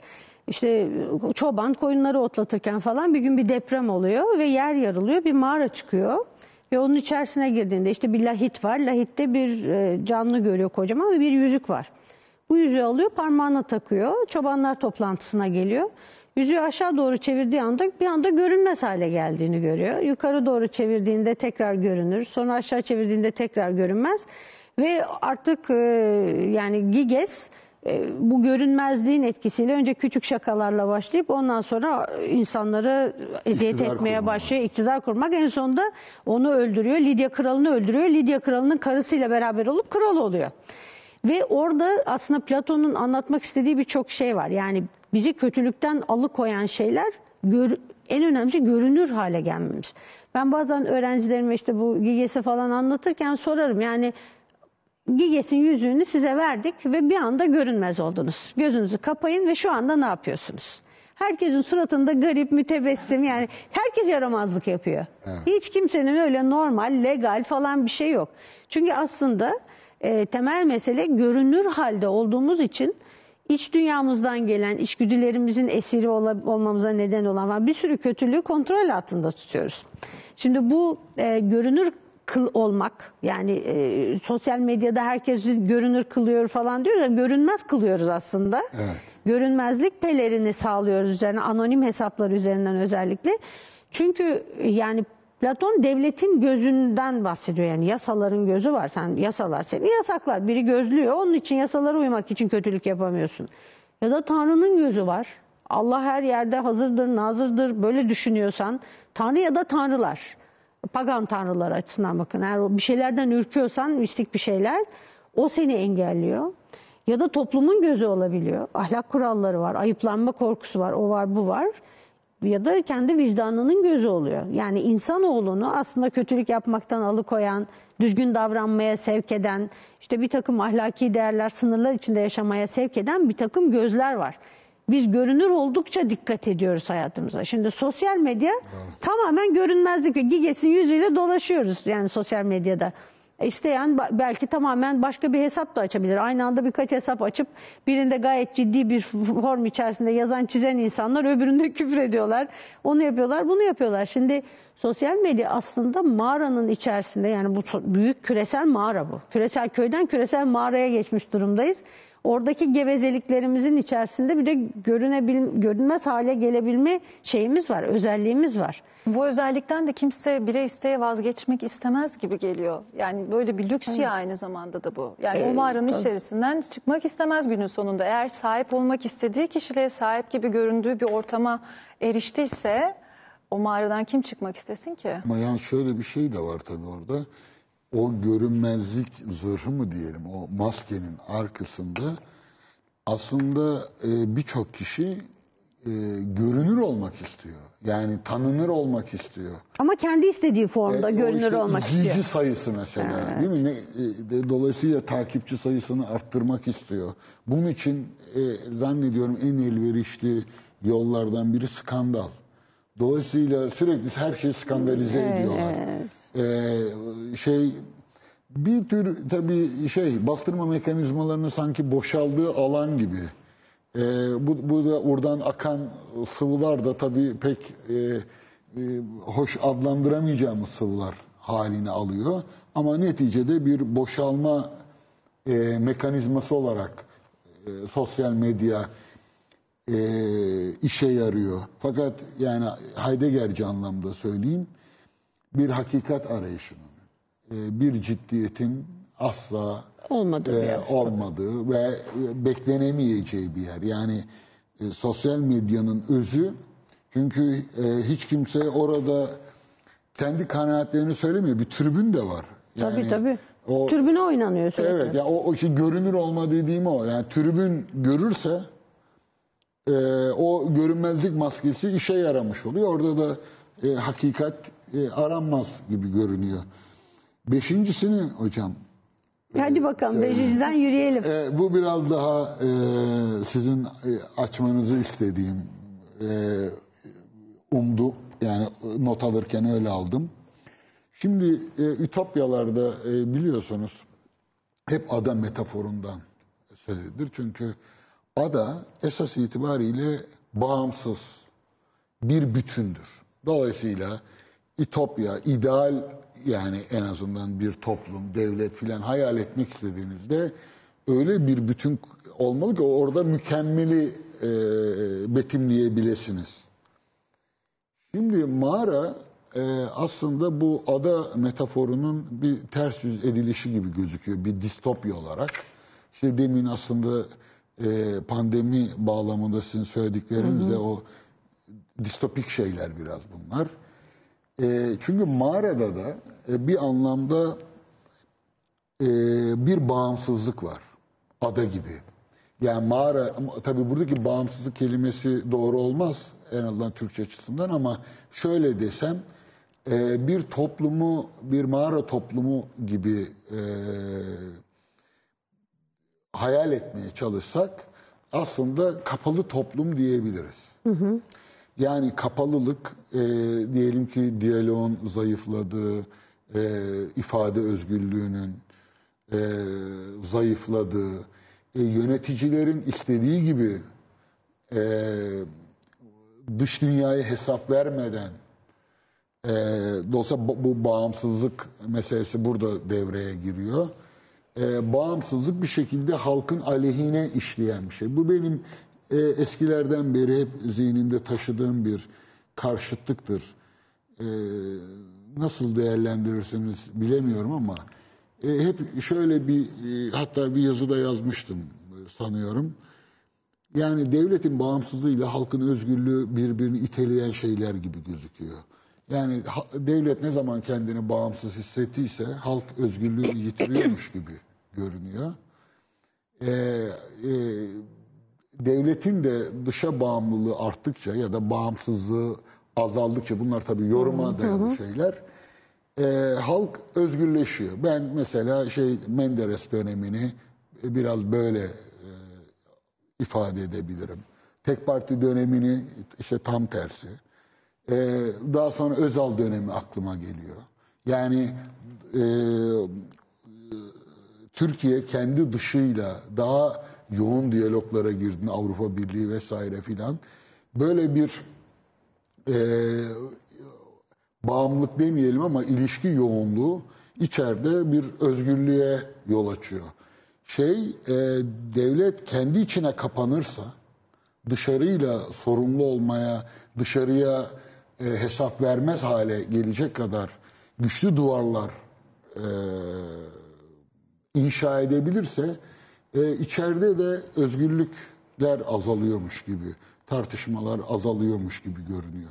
Yani burada mağara metaforu e, bir, bir tür e, ada e, ütopyasının tam karşıtı olarak kapalı toplum şeyi hatırlayabiliriz. Popper'ı, e, açık toplum, e, kapalı toplum gibi de yorumlanabilir diye düşünüyorum. Olabilir. Şimdi aslında e, bu kullan adam metaforuyla mağara metaforunun bence şöyle iki birbirinin antitezi olabilecek iki şey var. Aslında ama mesela Vamık Hoca ada psikolojisini onu da sınırlandırılmış ve hapse tıkılmışlık olarak tanımlıyor. Çünkü evet ada bize yani görüntüler itibariyle deniz, hava, güneş, mutluluk, eğlence yani ada ülkelerinde de böyle kendi içinde böyle hoş, soft bir hava vardır değil mi? Yani orada ada ancak bir ütopya olabilir. Ama adanın içinde yaşayan insanlar mesela Vamık Hoca Kıbrıs Adası açısından kuş beslemelerini onların çok önemli bulur. Kafeste kuş beslemek yani özgürlüklerinin e, kısıtlan çünkü kafesteki kuş da özgürlüğü kısıtlanmış şeydir ve kendisini onunla özdeşleştirdiği inancı üzerinden politik Çok psikolojinin ilginç. çok e, kurucularından bir tanesi çok önemli bir insan E, ve Kıbrıs'ta kuş besleme adetiyle bunu e, birbirine bağlar. E, nihai noktada aslında e, sınırsız bir denizin içerisinde bir tıkılmışlık vardır adada da. Mağara ise daha farklı. Yani bir e, orada tıkılmışlıktan ziyade bir kapatılmışlık var. Yani bir taraf karanlıkla özdeşleşirken öbür taraf açıklık, güneş, ışıkla falan özde. Biri ütopya öbürü distopya gibi değerlendiriliyor. Ve fakat e, mağarada bir yandan e, adalar ne kadar dış tehlikelere açıksa e, mağaralarda dışarıdan gelecek tehlikelere karşı o kadar kapalı o ortamlar. Yani tam anlamıyla sığınak ortamları olarak tanımlanabilir. Şimdi bunu e, devletler bağlamında değerlendirirsek bu bağımsızlık özgürlük ilişkisinde e, aslında her iki kavramın da matematik bir karşılığı yok. Yani gerçekten bağımsızlık kavramı da e, içini nasıl doldurursanız öyle gider. Ya çünkü bizim açımızdan hani dünya üzerinde bağımsız bir devlet var mıdır derseniz yoktur. Yani bütün artık yani öyle bir dünyada yaşıyor zaten hiçbir zaman yoktu.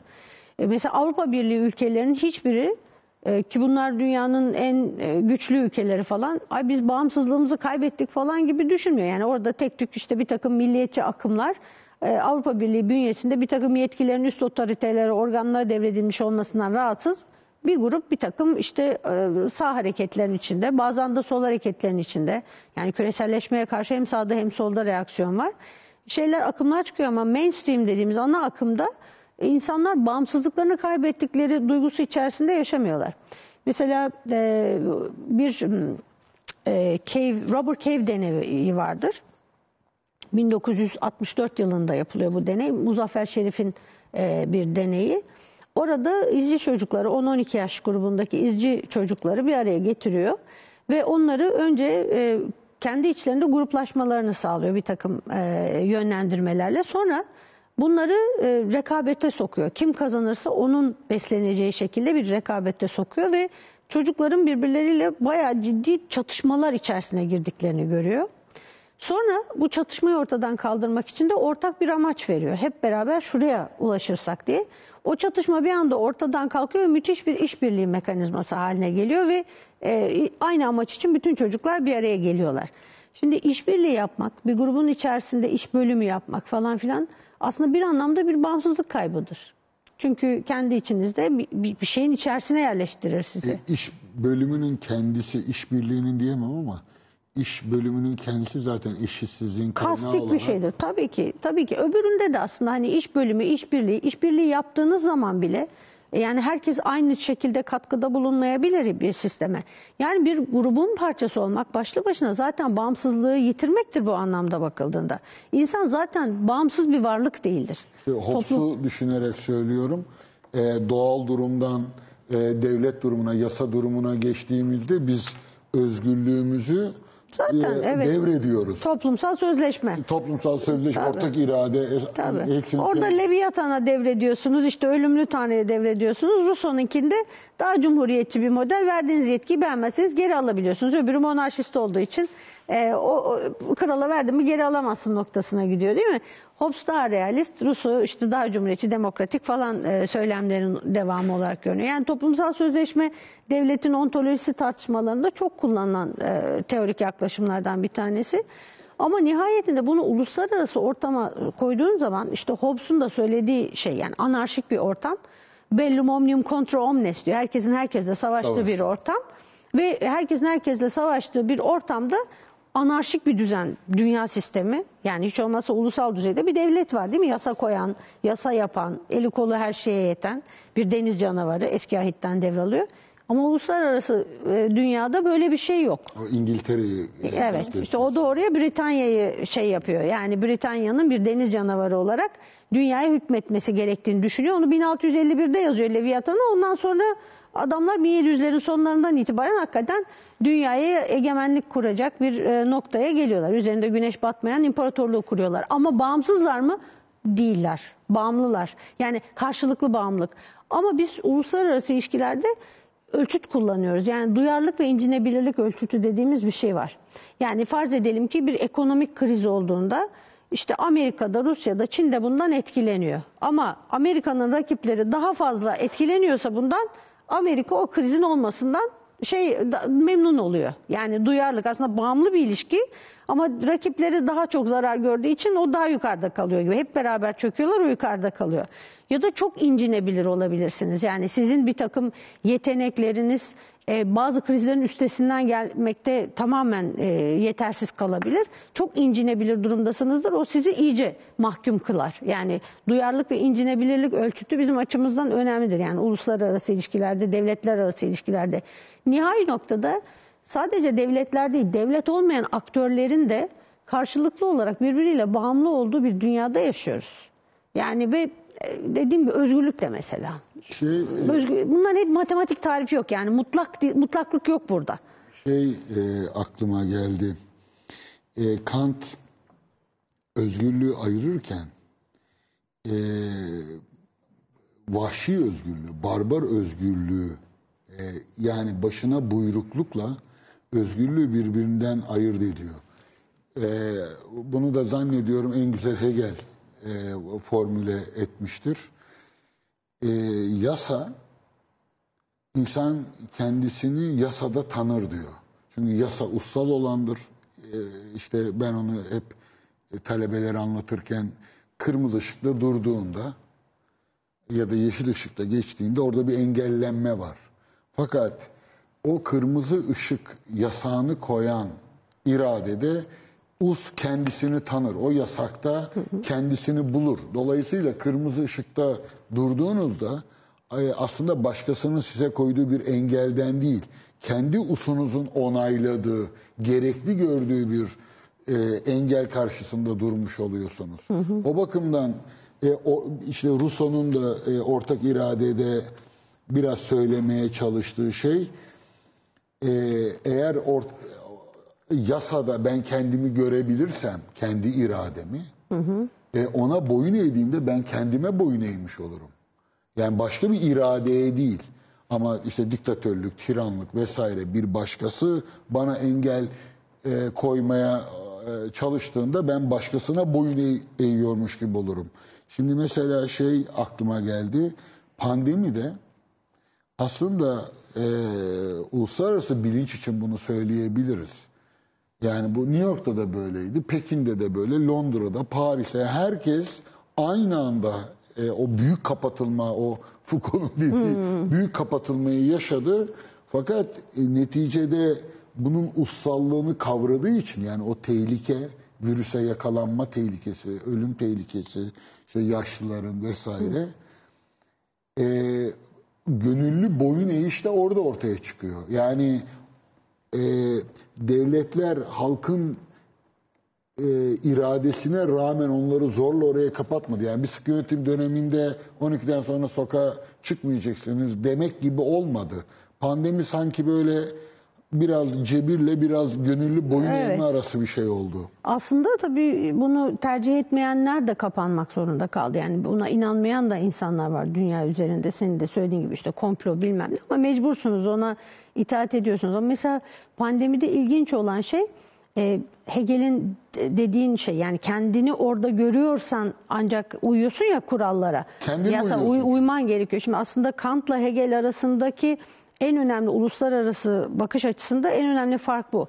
Kant mesela bu 1795'te yazdığı Ebedi Barış'ta devletlerin ortak bir konfederal yapı oluşturup oradan çıkacak kararlara boyun eğeceğini yani böyle bir e, toplu bir irade ortaya koyabileceğine inanıyor barış uğruna. Halbuki Hegel diyor ki bireysel çıkarları, bireysel anlamda bunu kabul etmezse diyor o zaman e, buna boyun eğmez. Örgüte hiçbir şekilde girmez. istediği zaman da çıkar diyor. Yani sürdürülebilir bir barış ortamının kurgulanması mümkün değil onun gözünde. Zaten nihai noktada da Germen İmparatorluğu'nun şey, iradesinin egemen olmasını istiyor. Yani hani bakıldığı zaman tarihin sonunu da öyle getirecek olan bir şey. Yani burada da e, devletler arasında da birbirinden çok farklı eğilimler gözledik. Değil mi? Yani e, hepsi birden bir tanesi mesela şey sürü bağışıklığına gitmeye karar verdi. Avrupa Birliği'nin içine İngiltere ben böyle yapacağım dedi. E, yapamadı, sürdüremedi. kaldı, evet. Sonra devletler birbirlerine Avrupa Birliği vatandaşı olmalarına rağmen hiç destek olmadılar. Sınırları kapattılar. Herkes gitti kendi vatandaşını başka ülkeden ana yurduna taşımaya başladılar. Şimdi o Avrupalılık kimliği falan tamamen yok oldu ve devlet otoritesi, devlete bir ana yurda sahip olmak, bir devlete sahip olmak, bir devletin vatandaşı olmak herkesin aslında şuur altında bangır bangır çıktı ortaya. Yani her Amerika'da okuyanlar, orada olanlar bu hepsi ülkesine dönmek zorunda kaldı. e, öbür tarafın vatandaşı değilseniz eğer e, nerede güvendesiniz? Kendi ana yurdunuzda güvendesiniz. Bir tane ventilasyon cihazı var. Yaşlı bir İtalyan var, genç bir Alman var. İtalyan yaşlıya kullandılar, Alman'a kullanmadılar onu. Yani onun için e, ulusal bilinçleri falan da e, çok ciddi şekilde yeniden tetikleyen, uyaran bir etki yarattı.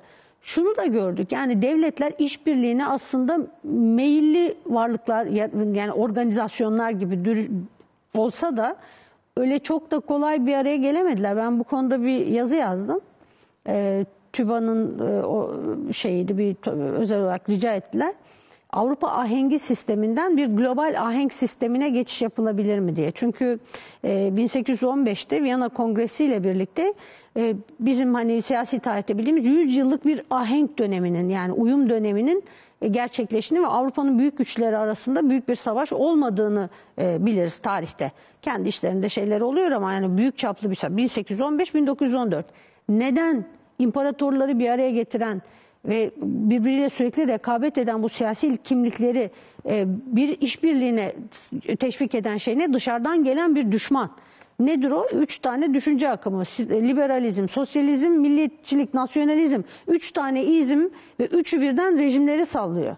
E, Çok uluslu imparatorlukları falan tehdit altına alıyor. Ortak tehdide karşı devletler nasıl bir araya geliyorlar? Hop diye bir anda birbirlerinin e, problemlerini bastıracak ordular göndermeye başlıyorlar falan birbirlerine destek olmak için.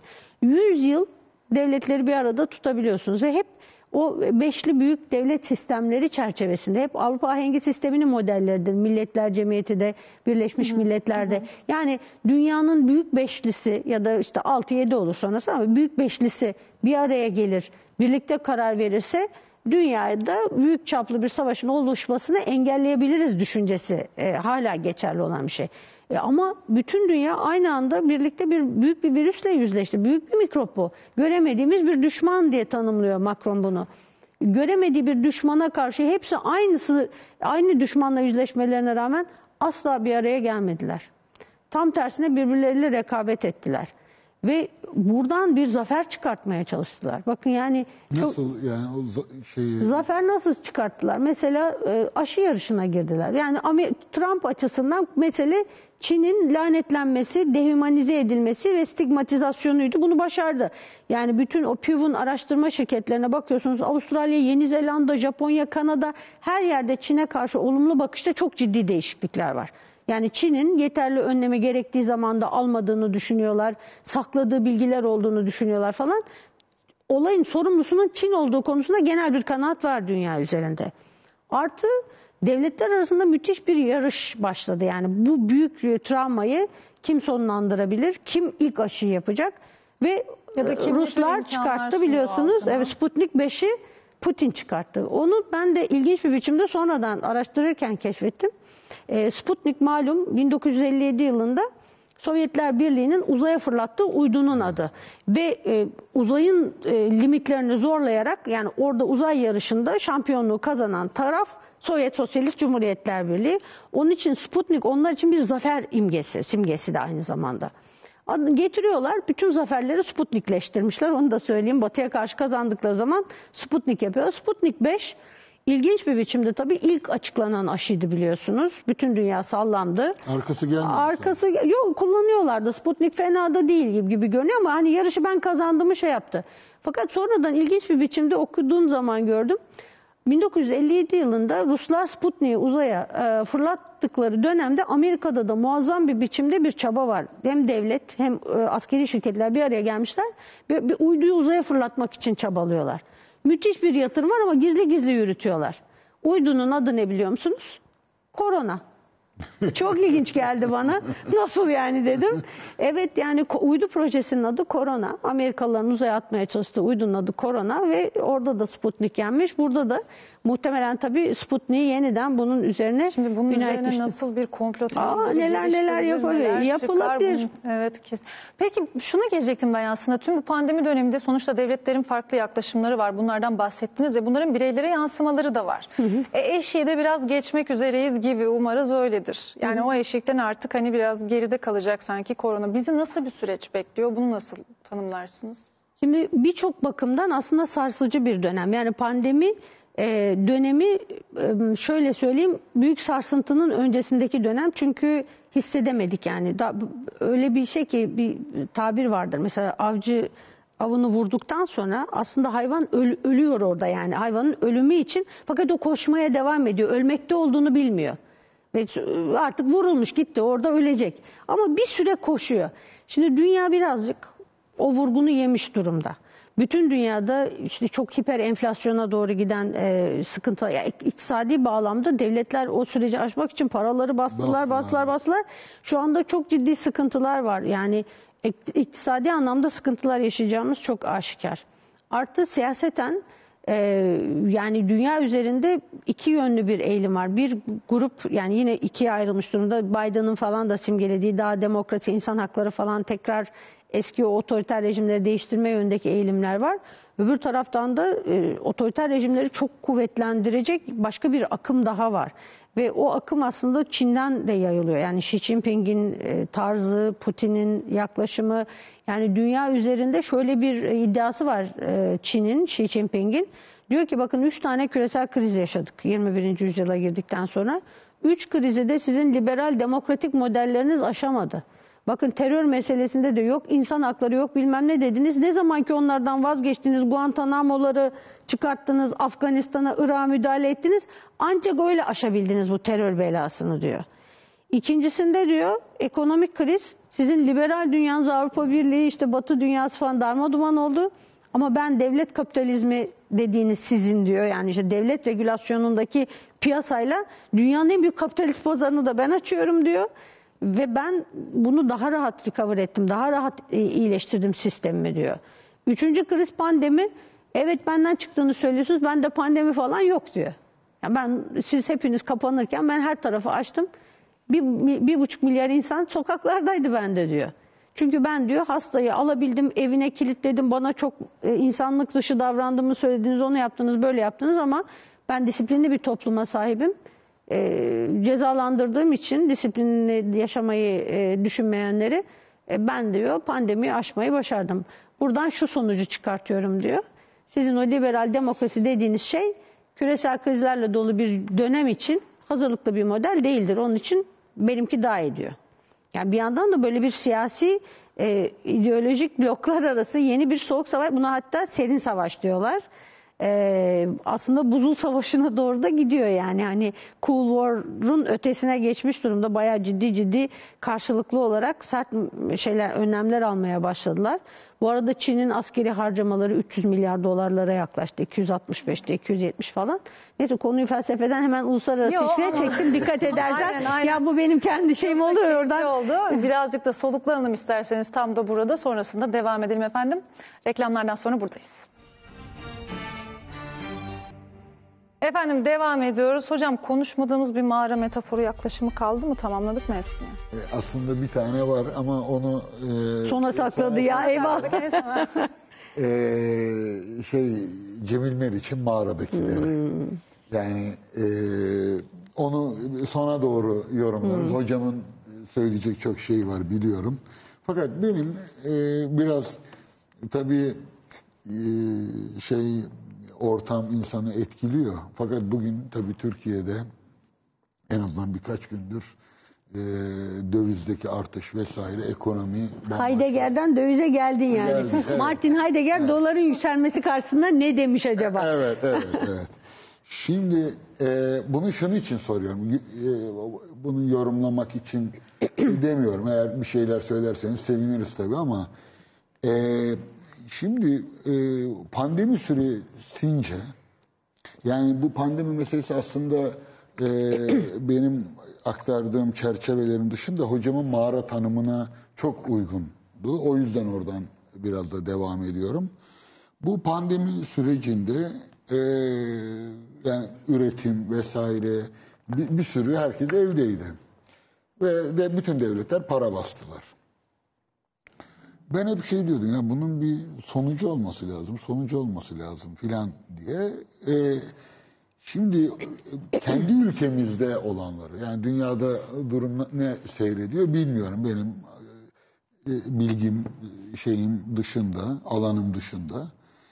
Ama e, bir ekonomik kriz dünya içinde geçerli mi? Çünkü bu çok para basma ve enflasyonu e, körükleme hemen hemen sadece bizim ülkemize mahsus bir şey değil gibi görünüyor. E, bütün uluslararası bir sorun gibi. E, buna benzer bir ekonomik kriz, bu pandeminin sonuçları bakımından bu mağara yaşamının bir bedeli e, yani tam psikolojik olarak ödüyoruz işte sabah e, akşam 7'de yatıyoruz gece 1'de kalkıyoruz sabah 7'de yatıp öğlen 12'de kalkıyoruz yani darmadağın olduk. E, kişisel olarak herkes e, şu şekilde o şekilde veya bu şekilde e, sıkıntılarla bu işi atlat, atlatmaya çalışıyor. Siz de dediğiniz gibi bir sürü insan tedavi oluyor vesaire. Ama toplumsal ölçekte, uluslararası ölçekte bir kriz bekliyor musunuz? Ya da e, Türkiye'deki krizin bu anlamda e, bu pandemi süreciyle bir alakasını kurar mısınız? Çok mu uzak bir şey olur? Yo yani şöyle yani ben de bugün dersim vardı işte. Derse girdim. Sonra araya çıktığımda dolar neredeyse 1 lira artmıştı. Aman Allah deyip tekrar girdim artmaya devam ediyordu. Yani girdiğimle çıktığım e, şey arasında e, fakirleşerek çıktım yani derse çıkar. Espri yapıyor ya çocuklar. E, 1 lira atıyorsun 50 kuruş düşüyor. Doğru aşağı yukarı öyle oldu. Şimdi tabii e, iktisadi koşullar dünyada da çok rahat değil. O ayrı mesela. Birçok yerde işte mal tedariklerinde sıkıntı yaşanıyor. İşte Çin'in bazı şeylerinden mikroçip endüstrisinden kaynaklanan sıkıntılar, ayrı sıkıntılar. E, yani dünya üzerinde bir iktisadi problem var. Fakat Türkiye'deki iktisadi problemin e, ne kadarı bununla ilintili orada e, tabii ekonomistlere danışmak lazım ama benim hani genel gözlemim e, ekonominin standart ilkeleriyle idare edilmiyor. Yani Türkiye'de yeni bir ekonomik model, e, ekonomist olmayan birileri bir model öngörüyorlar ve onun üzerinden götürmeye çalışıyor. Yani faizle ilgili falan alınan kararların normal şartlarda genel iktisadi e, ilerleyişle ilintili olması lazım. Hayır, bizde faizle alınan karar ekon, iktisadi ilerleyişi etkileyen bir şey geliyor Bu falan filan. işler böyle inatlaşmayla falan olmuyor değil mi? Dolarla inatlaş. E tabii işte demin söylediğim gibi yani bu böyle bu bağımsızlık değil. Çin'de Tam tersine bir daha inatlaşma ağır var. bağımlı hale gelirsiniz. Yani bağımsızlık peşinde koşarken daha ağır bağımlı hale geliyorsunuz. Yani mesela savaşlarda yanlış stratejiler olduğu zaman ordularınızı salıyorsunuz mesela. E, giriyor Rus topraklarına. Ordu Rus kışı başladığı zaman general kış diyorlar ona. Bütün ordular orada telef oluyor. Yani önceden göreceksiniz orada çok da fazla içeri girmeyi e, akıllı karı olmadığını göreceksiniz ve ilerletmeyeceksiniz yani değil mi? E, bizim de tecrübe ettiğimiz e, çok ağır yenilgilerimiz var yani savaş ortamlarında. O nedenle kapasitenin iyi değerlendirilmesi, hangi kapasitesiyle stratejinizi belirleyeceksiniz. Stratejiniz mümkün olduğu kadar bağımsız olabilmek olabilir. Ama taktikleriniz acaba o hiza şeyde mi gidiyor? Yani yaptığınız taktik stratejinize ulaşmanızı engelleyen bir taktik olabilir ki benim gördüğüm kadarıyla Türkiye'yi bağımsızlaştırmadığı gibi aksine çok daha bağımlı hale getirebilecek yani çok daha ağır sonuçlarla karşılaşabiliriz. Yeniden IMF süreçlerine falan girebilecek bir noktaya doğru gidiyor. Hani bunu iktisatçılarla konuşalım ama ben Evet. e, genel olarak şeyi söyleyeyim yani genel psikoloji açısından bakayım. Bir kere e, bilinmezlik yani psikolojik faktörler ek- ekonomiyi çok ciddi etkiler. Yani mesele sadece iktisadi dinamiklerle ilgili değil. Zaten iktisadi dinamiğin bir bölümü de toplumsal psikolojidir. Kendini güvende, doğru bir liderliğin altında, e, geleceğini e, sürprizlere açık görmeyenler e, malını yatırıma da aktarır, harcama da yapar, onu da yapar, bunu da yapar. Öbürü dolar olarak tutuyor, en güvenilir araç olarak onu görüyor. Bankaya da koymuyor çünkü bankada el koyabilir diye düşünüyor. Yastığın altına çekiyor falan filan. Bunların her biri neyi var neyi yoksa en güvendiği tarafa doğru aktarıyor ve tabii kontrol edilemez boyutlara gidiyor. Ee, liderinize güvendiğiniz zaman hani şimdi yastık altından çıkarın satın deyince birileri satabilir ama bundan sonra satarlar mı tartışılır. Yani o da bir şey. Bunlar tabii gelecekle ilgili daimi kaygılara yol açıyor. Şimdi sağlığınızla ilgili yarın ne olacağını bilmiyorsunuz. Aslında bir şekilde yönetiliyor. Yani süreç ben çok kötü yönetildiğini düşünmüyorum Türkiye'de onu söyleyeyim. Ee, sağlık bakımından. Ee, hatalar yapılmış olabilir ama hata yapmayan bir ülke yok dünya üzerinde. Ee, ikincisi çünkü elimizdeki veriler bu. Yani şimdi bana da bazen diyorlar işte o aşıyı yaptırıyorsun, aşıdan yanasın, şöyle mi böyle mi? Hep şunu söylüyorum. Ben bilmiyorum ki. Ben tıpçı değilim. Yani enfeksiyon hastalıkları hakkında bir fikrim yok. Ama modern tıbba inanmak zorundayım. Çünkü kalbim ağrıdığı zaman, kolum ağrıdığı zaman, omzum sakatlandığı zaman gidiyorum ve bütün e, bedenimi modern tıbba teslim ediyorum. Doktor ne veriyorsa da onu yapıyorum. E, bunu yaparken şimdi doktorun verdiğini niye yapmayayım? Yani daha önce yaparken şimdi niye yapmayayım? Mecburum bilmediğim şey o biliyor diye düşünüyorum. Ve onlar bana diyorlar ki aşın ol. Güvendiğim doktor, e, eşimin ablası benim için çok en iyi doktor odur. O bize aşı olun diyor. Hep beraber aşı oluyoruz.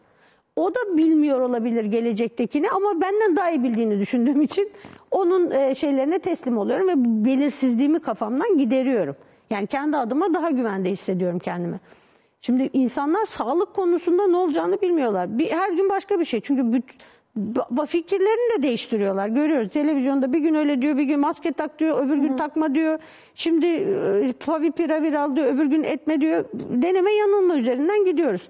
E, şikayetçi olacak bir şey değil. Hiçbir şey yapmazsak da çok tehlikeli olabiliyor süreç. Yani hiçbir şey yapmamanın da bedeli ağır. Onun için de güveniyorsun gidiyorsun bir şekilde.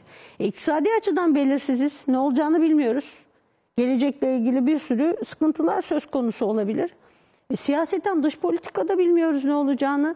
Yani bugün iyiyiz yarın ne olacağımızı bilmiyoruz. Düşman olduğumuzda dost oluyoruz. Dost olduğumuzda düşman oluyoruz.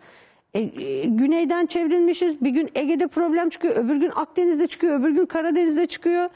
E, sosyolojik olarak çok problemler yaşıyoruz. Yani ailemizi nasıl bütün halde tutacağız? Bütün bu korkuların, şunların, bunların içinde aslında büyük bir varoluşsal depremin içindeyiz yani.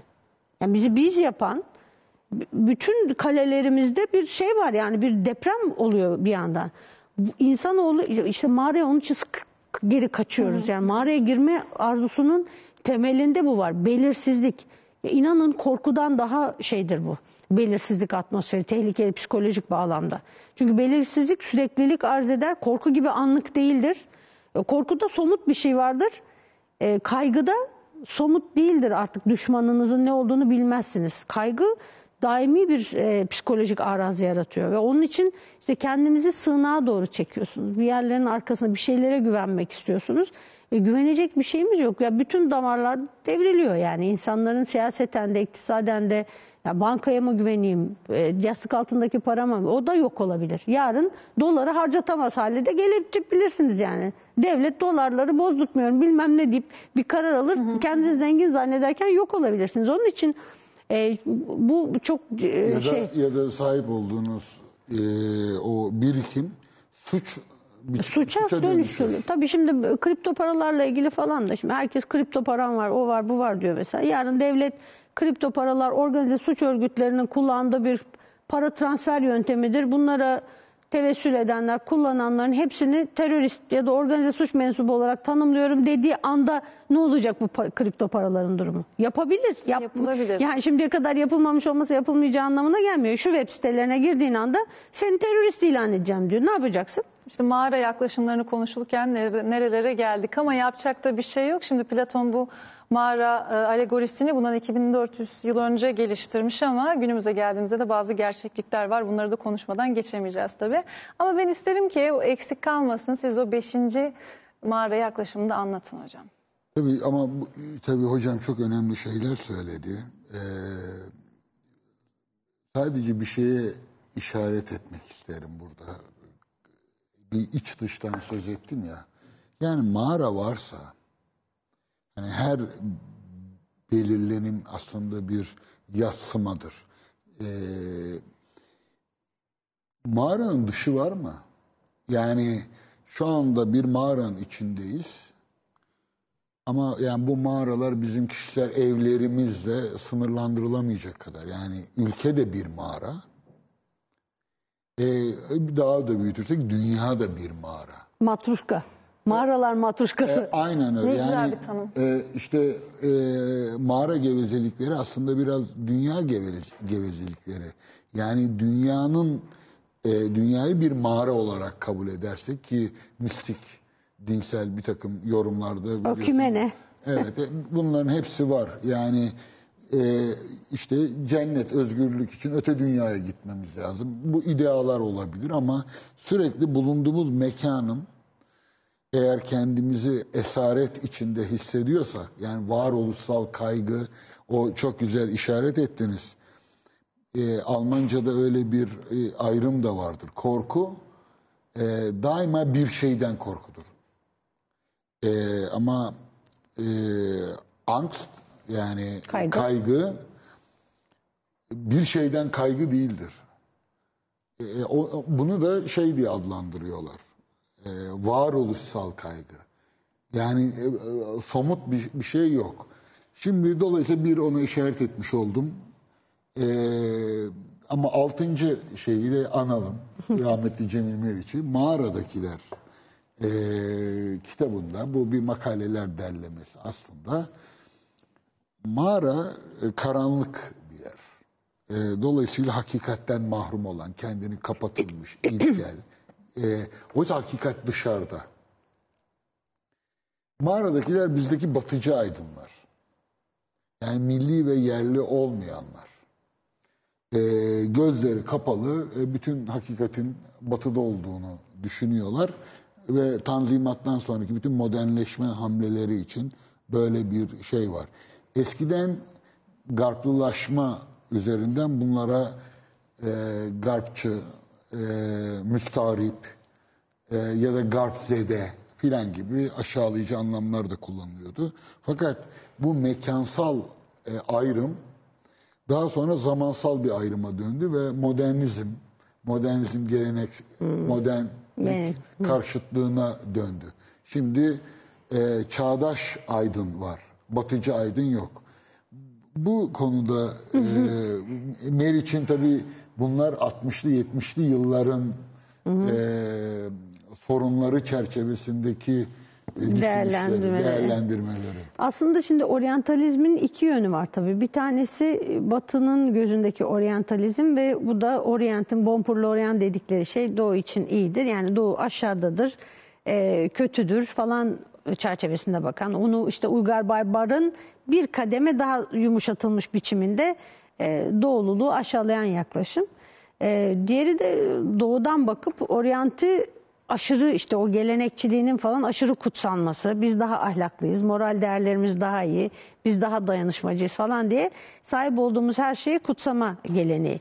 Aslına bakarsanız yani tabii e, her iki tarafta da e, yani doğuyla batı nereden baktığınıza bağlı olarak değiştiği için e, şöyle söyleyeyim şimdi Cemil Meriç'in o kitabı e, tamamen entelektüeller, aydınlar ve Türkiye'nin e, yani Osmanlı'dan günümüze e, Türk aydın tiplemesi üzerine e, değerlendiriyor bunu. E, ve fakat e, şunu da söyleyeyim yani e, büyük bir ötekileştirme var burada.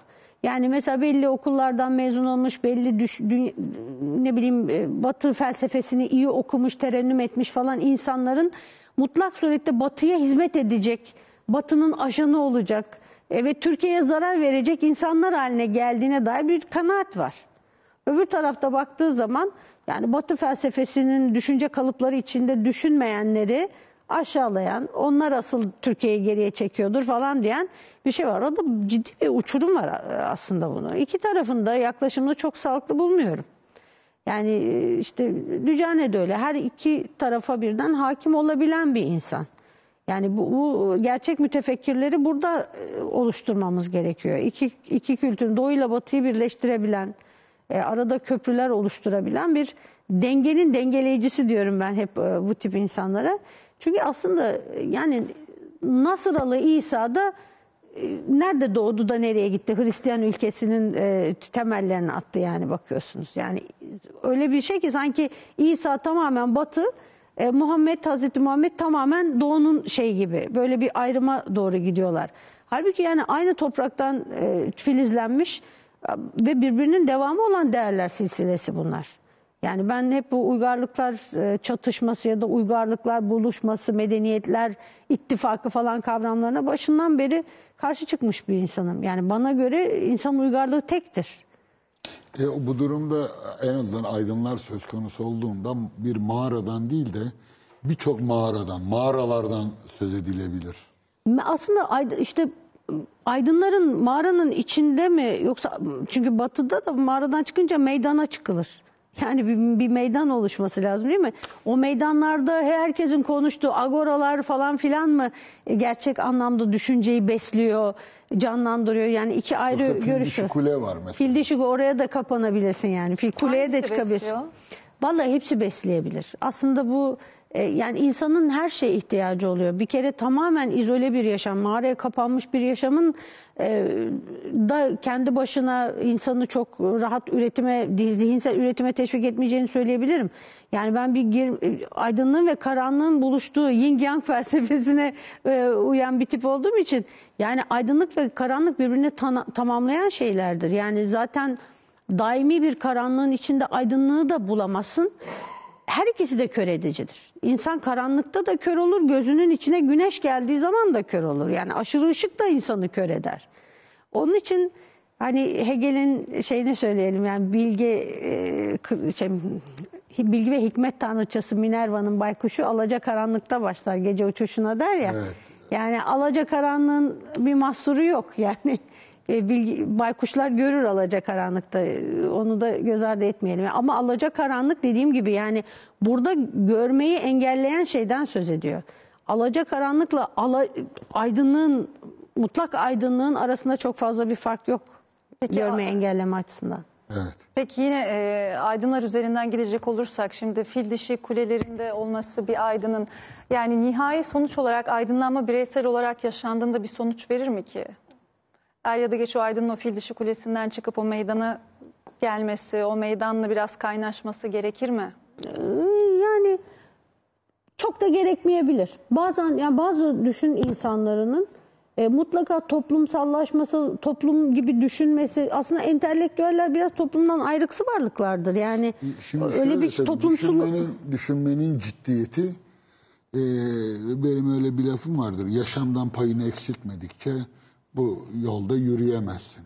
Yani entelektüel yaşam haz yaşamından, toplumsal yaşamla kişinin kendi arasına biraz mesafe koymasını gerektiriyor.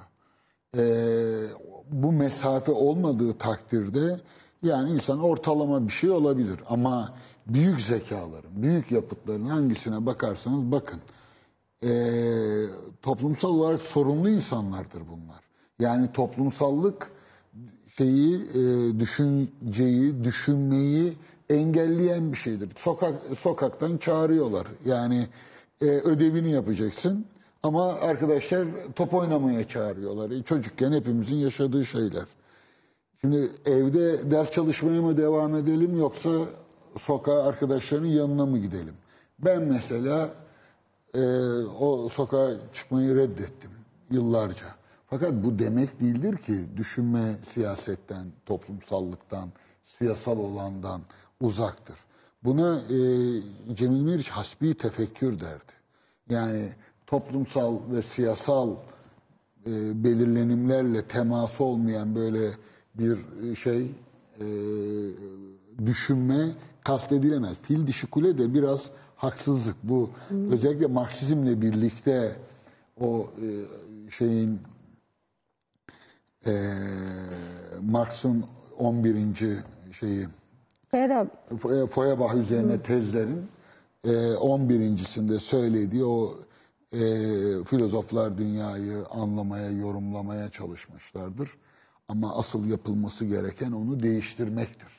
Yani bu tribünlerden görevi. Evet değişimde Tabii, eylem yani gerekir. eylem, e, praksis e, esas olarak e, tanımlanmıştır. İşte e, bu fil dişi kule tabirini e, bir suçlama haline dönüştürmüştür. Çok ilginç Cemil Meriç fil dişi kuleyi ilk kullandığında e, hakaret amaçlı kullanıyor. Yani işte sizi fil dişi kulelerinde oturan toplumsal sorunlardan uzak Hala da öyle bir tınısı var ama. ama gözlerini kaybettikten sonra fil dişi kulemden sesleniyorum sana ey okul filan demeye başlıyor. Yani bir süre sonra o fil dişi kule benim o bahsettiğim doğu, sizde doğulu anlamda dediğiniz ma- mağara metaforunun o üçüncü anlamına e, denk geliyor. Fakat yani özetle düşünsel yaşam, teorik yaşam e, haz yaşamından, politik yaşamdan yaşamla aramıza en azından bir süreliğine mesafe koymamızı gerektirir. Yaptığımız işi ciddiye alıyorsak. Yani biraz o fil dişi kule yani biraz e, yukarı yükselip o güncel e, mağara gevezeliklerinden Den uzak e, durmak. uzak durmak. Yani orada üretilen düşünceyle güncel yaşamın pratiği arasında mutlak surette bir e, farklılık oluyor. Tabii ki oradan besleniyorsun. Yani tabii ki o bir, bir yaşam biçimi ama insan zihninin birazcık yukarı çıkıp yani hayatı e, yukarıdan görebilmesi lazım. Yoksa entelektüel olmuyorsunuz, popstar oluyorsunuz. Yani hele bugünün dünyasında herkesin herkesi topluca izlediği şeyde E, bir de hocam mesela şimdi biz mağaralardan başladık filan. Ben bir soru sordum. Bu döviz filan. Dövize- popa, Şimdi popa girdik işte yani orada. ya- Yani e, düşünsenize programın tamamı şu anda Türkiye'de herhalde bütün programlar e, bu e, ekonomik kriz etrafında dönüyor. Değinmesek olmazdı. Yani ama neticede e, bunu çok ciddiye alıp böyle iştahla bu konuları e, konuşsaydık. E, şimdi işte mağara... Dövüşmemiz lazımdı bir de. Şey yapmak için karşılıklı birbirimize atışmamız lazımdı. Evet, Olmuyor. Evet, evet. yani o mağara gevezelikleri e, tikel olanın, güncel olanın içine düşmektir. E, ilk başta söylediğimiz hiçbir e, gündemle, güncelle alakasız gibi görünen şeyler ya bana sorulsa güncelin ta kendisi. Ama ayrı bir dil kullanarak bunu tartışıyoruz. Yani zannediyorum bizi izleyenler de e, o iki dil arasında e, ayrım yapmayı becerenler oluyor. Peki e, şu benim aklıma takılmıştı. Onu da sormadan edemeyeceğim. Gerçi son dakikalar içerisindeyiz ama mm, es geçmemekte fayda var diye düşünüyorum. Şimdi o Platon'un mağarasında tutsak gitti. Mağaradan çıktı. Bir aydınlanma yaşadı. Sonra geri döndü. Oradaki esirlere dedi ki arkadaşlar ben şunları şunları gördüm. Bakın böyle böyle bir dünyada var. Ve onlar da ona direnç gösterdiler ve dediler ki sen kör olmuşsun. İşte çok da kale almadılar denilen için. Burada acaba şunu mu çıkarmak lazım? İnsanlar şüphe etmek ya da sorgulamak yerine kendilerine sunulanı gerçeklik olarak kabul ettiklerinde bu daha mı kolay onlar için ve dolayısıyla bunu mu tercih ediyorlar? Geneleyelim neden böyle? Böyle aslında orada sosyal meşrulaştırma kuramı diye bir kuram var. Burada mesela e, şey üzerinden gitmiştik e, çalışırken e, bir partinin mesela oy veriyorsunuz. O partinin aslında sizin içinde yani bireysel çıkarlarınıza da aykırı olduğunu, düşünce sistematiğinin dışına çıktığını falan görüyorsunuz ama ona oy vermeye devam ediyorsunuz. Yani yerinizi değiştiremiyorsunuz. Burada insan üç ayrı meşruiyet kanalı üzerinden kendi davranışını e, legalize ediyormuş. Yani birincisi ego meşruiyeti diye bir şey var. Burada e, insan bir kez bir partiye oy verdiği zaman e, onu değiştirdiği anda ben hata yaptım. Yani ben akıllı değildim ön kabul ediyor. Yani onun için değiştiremiyor. Kendinin aptal olmadığını, öz saygısını yitirmemek için olduğu bulunduğu yerde devam ediyor. Yani dışarıdan biri geliyor ve sana o güne kadar inandığın şeyin yanlış olduğunu söylüyor. Şimdi bu insan egosunu çok sarsan bir şey. Sen dünyanın tepsi biçiminde olduğunu düşünüyorsun ve biri geliyor sana dünya dönüyor diyor. E, Yani bu- bunu kabul etmek o kadar zor bir şey ki. E, ısrar fazilettir ama inatlaşma rezilettir. E, Doğru o da ayrı ama ego nedeni. İkincisi grup kimliği. İnsanlar grup bir grubun e, parçası oluyorlar. Siyasal bir davranış sergiledikleri zaman A partisine ya da B partisine veriyorlar. Ben oyumu değiştirirsem grubuma ihanet etmiş olabilirim diyor. Yani oradaki sosyal kimlik de insanoğlunu farklı davranmaktan alıkoyuyor. Mesela tutsaksın zincire vurulmuşsun dışarıdan geliyor ve sana bir şeyler söylüyor. Aslında mantıklı geliyor. Ama ihanet etmiş olursun diğer arkadaşlarına ona ikna olursan. Onun için mecburen eski bildiğin yanlışı kucaklıyorsun yeniden. Üçüncüsü de sistem meşruiyeti denilen şey. Yani bir sistem var, devam etmekte olan bir yapı var ve eğer onu değiştirmeye kalkarsan her şey üstüne yıkılabilir. Şimdi adam ömrü boyunca tutsak zincire vurulmuş ve o yaşamı bir şey olarak bir e, düzen olarak benimsemiş. Dışarıdan biri geliyor ya özgürlük diye bir şey var. Ben çıktım gördüm hadi diyor ve sen bütün hayatını oraya göre kurgulamışsın. Bilmiyorsun başka bir yaşam olursa sever misin, sevmez misin, içinde devam edebilir misin, etmez misin? Onun için ego, grup ve sistem bizi e, dışarıdan gelip de birileri uyardığı zaman bizim ona karşı direncimize neden olan şey. Kolay bir şey değildir. İnanmış kitleleri inandığından döndürmek çok zor bir şeydir. İnsanoğlu tutsaklığa alıştığı andan itibaren tutsaklığı sevmeye başlar. O onun yaşama haline gelir. Çünkü tutsaklığını unutmak ister. Yani tutsaklığından kaçışın bir parçasıdır o aslına bakarsanız. Yani işte öğrenilmiş çaresizlik. Öğrenilmiş Evet, çaresizlik. ben, ben ona şey diyorum, e, çok kısaca söyleyeyim. E, ısınma ihtiyacıyla aydınlanma ihtiyacını iki kutup olarak kullanıyorum. İnsan e, karanlıkta yaşayabilir ama soğukta e, yaşayamaz. Dolayısıyla e, köle ruhu e, güvenlik kaygısıyla hareket ediyor. Yaşamda kalma kaygısıyla. Daha iyi yaşamı e, hayal bile edemiyor. O, o yüzden e, şey e, duygusal yatırımlarından vazgeçme ona dağılma, çözülme, e, bir dekadans gibi görünüyor. Yani o yüzden zincirleri sevimli geliyor yani. Evet, o Şeyde hocam. o George Orwell'ın şeyinde de vardır ya en sonunda büyük biraderi sevmeye başlar. Evet, değil yani mi? biz aslında onu sevmiştik yani. Tutsaklığın tut- içinde se- bulunduğunda tabii insan seviyor. kendisini yavaş yavaş o tutsaklığı sevmeye başlıyor. Bu da isterseniz kapanış cümlesi olsun. Çok da keyifli bir kapanış cümlesi değil aslında ama Maalesef. durumu da günü de günceli de özetliyor birazcık da. Efendim kapatıyoruz haftaya devam.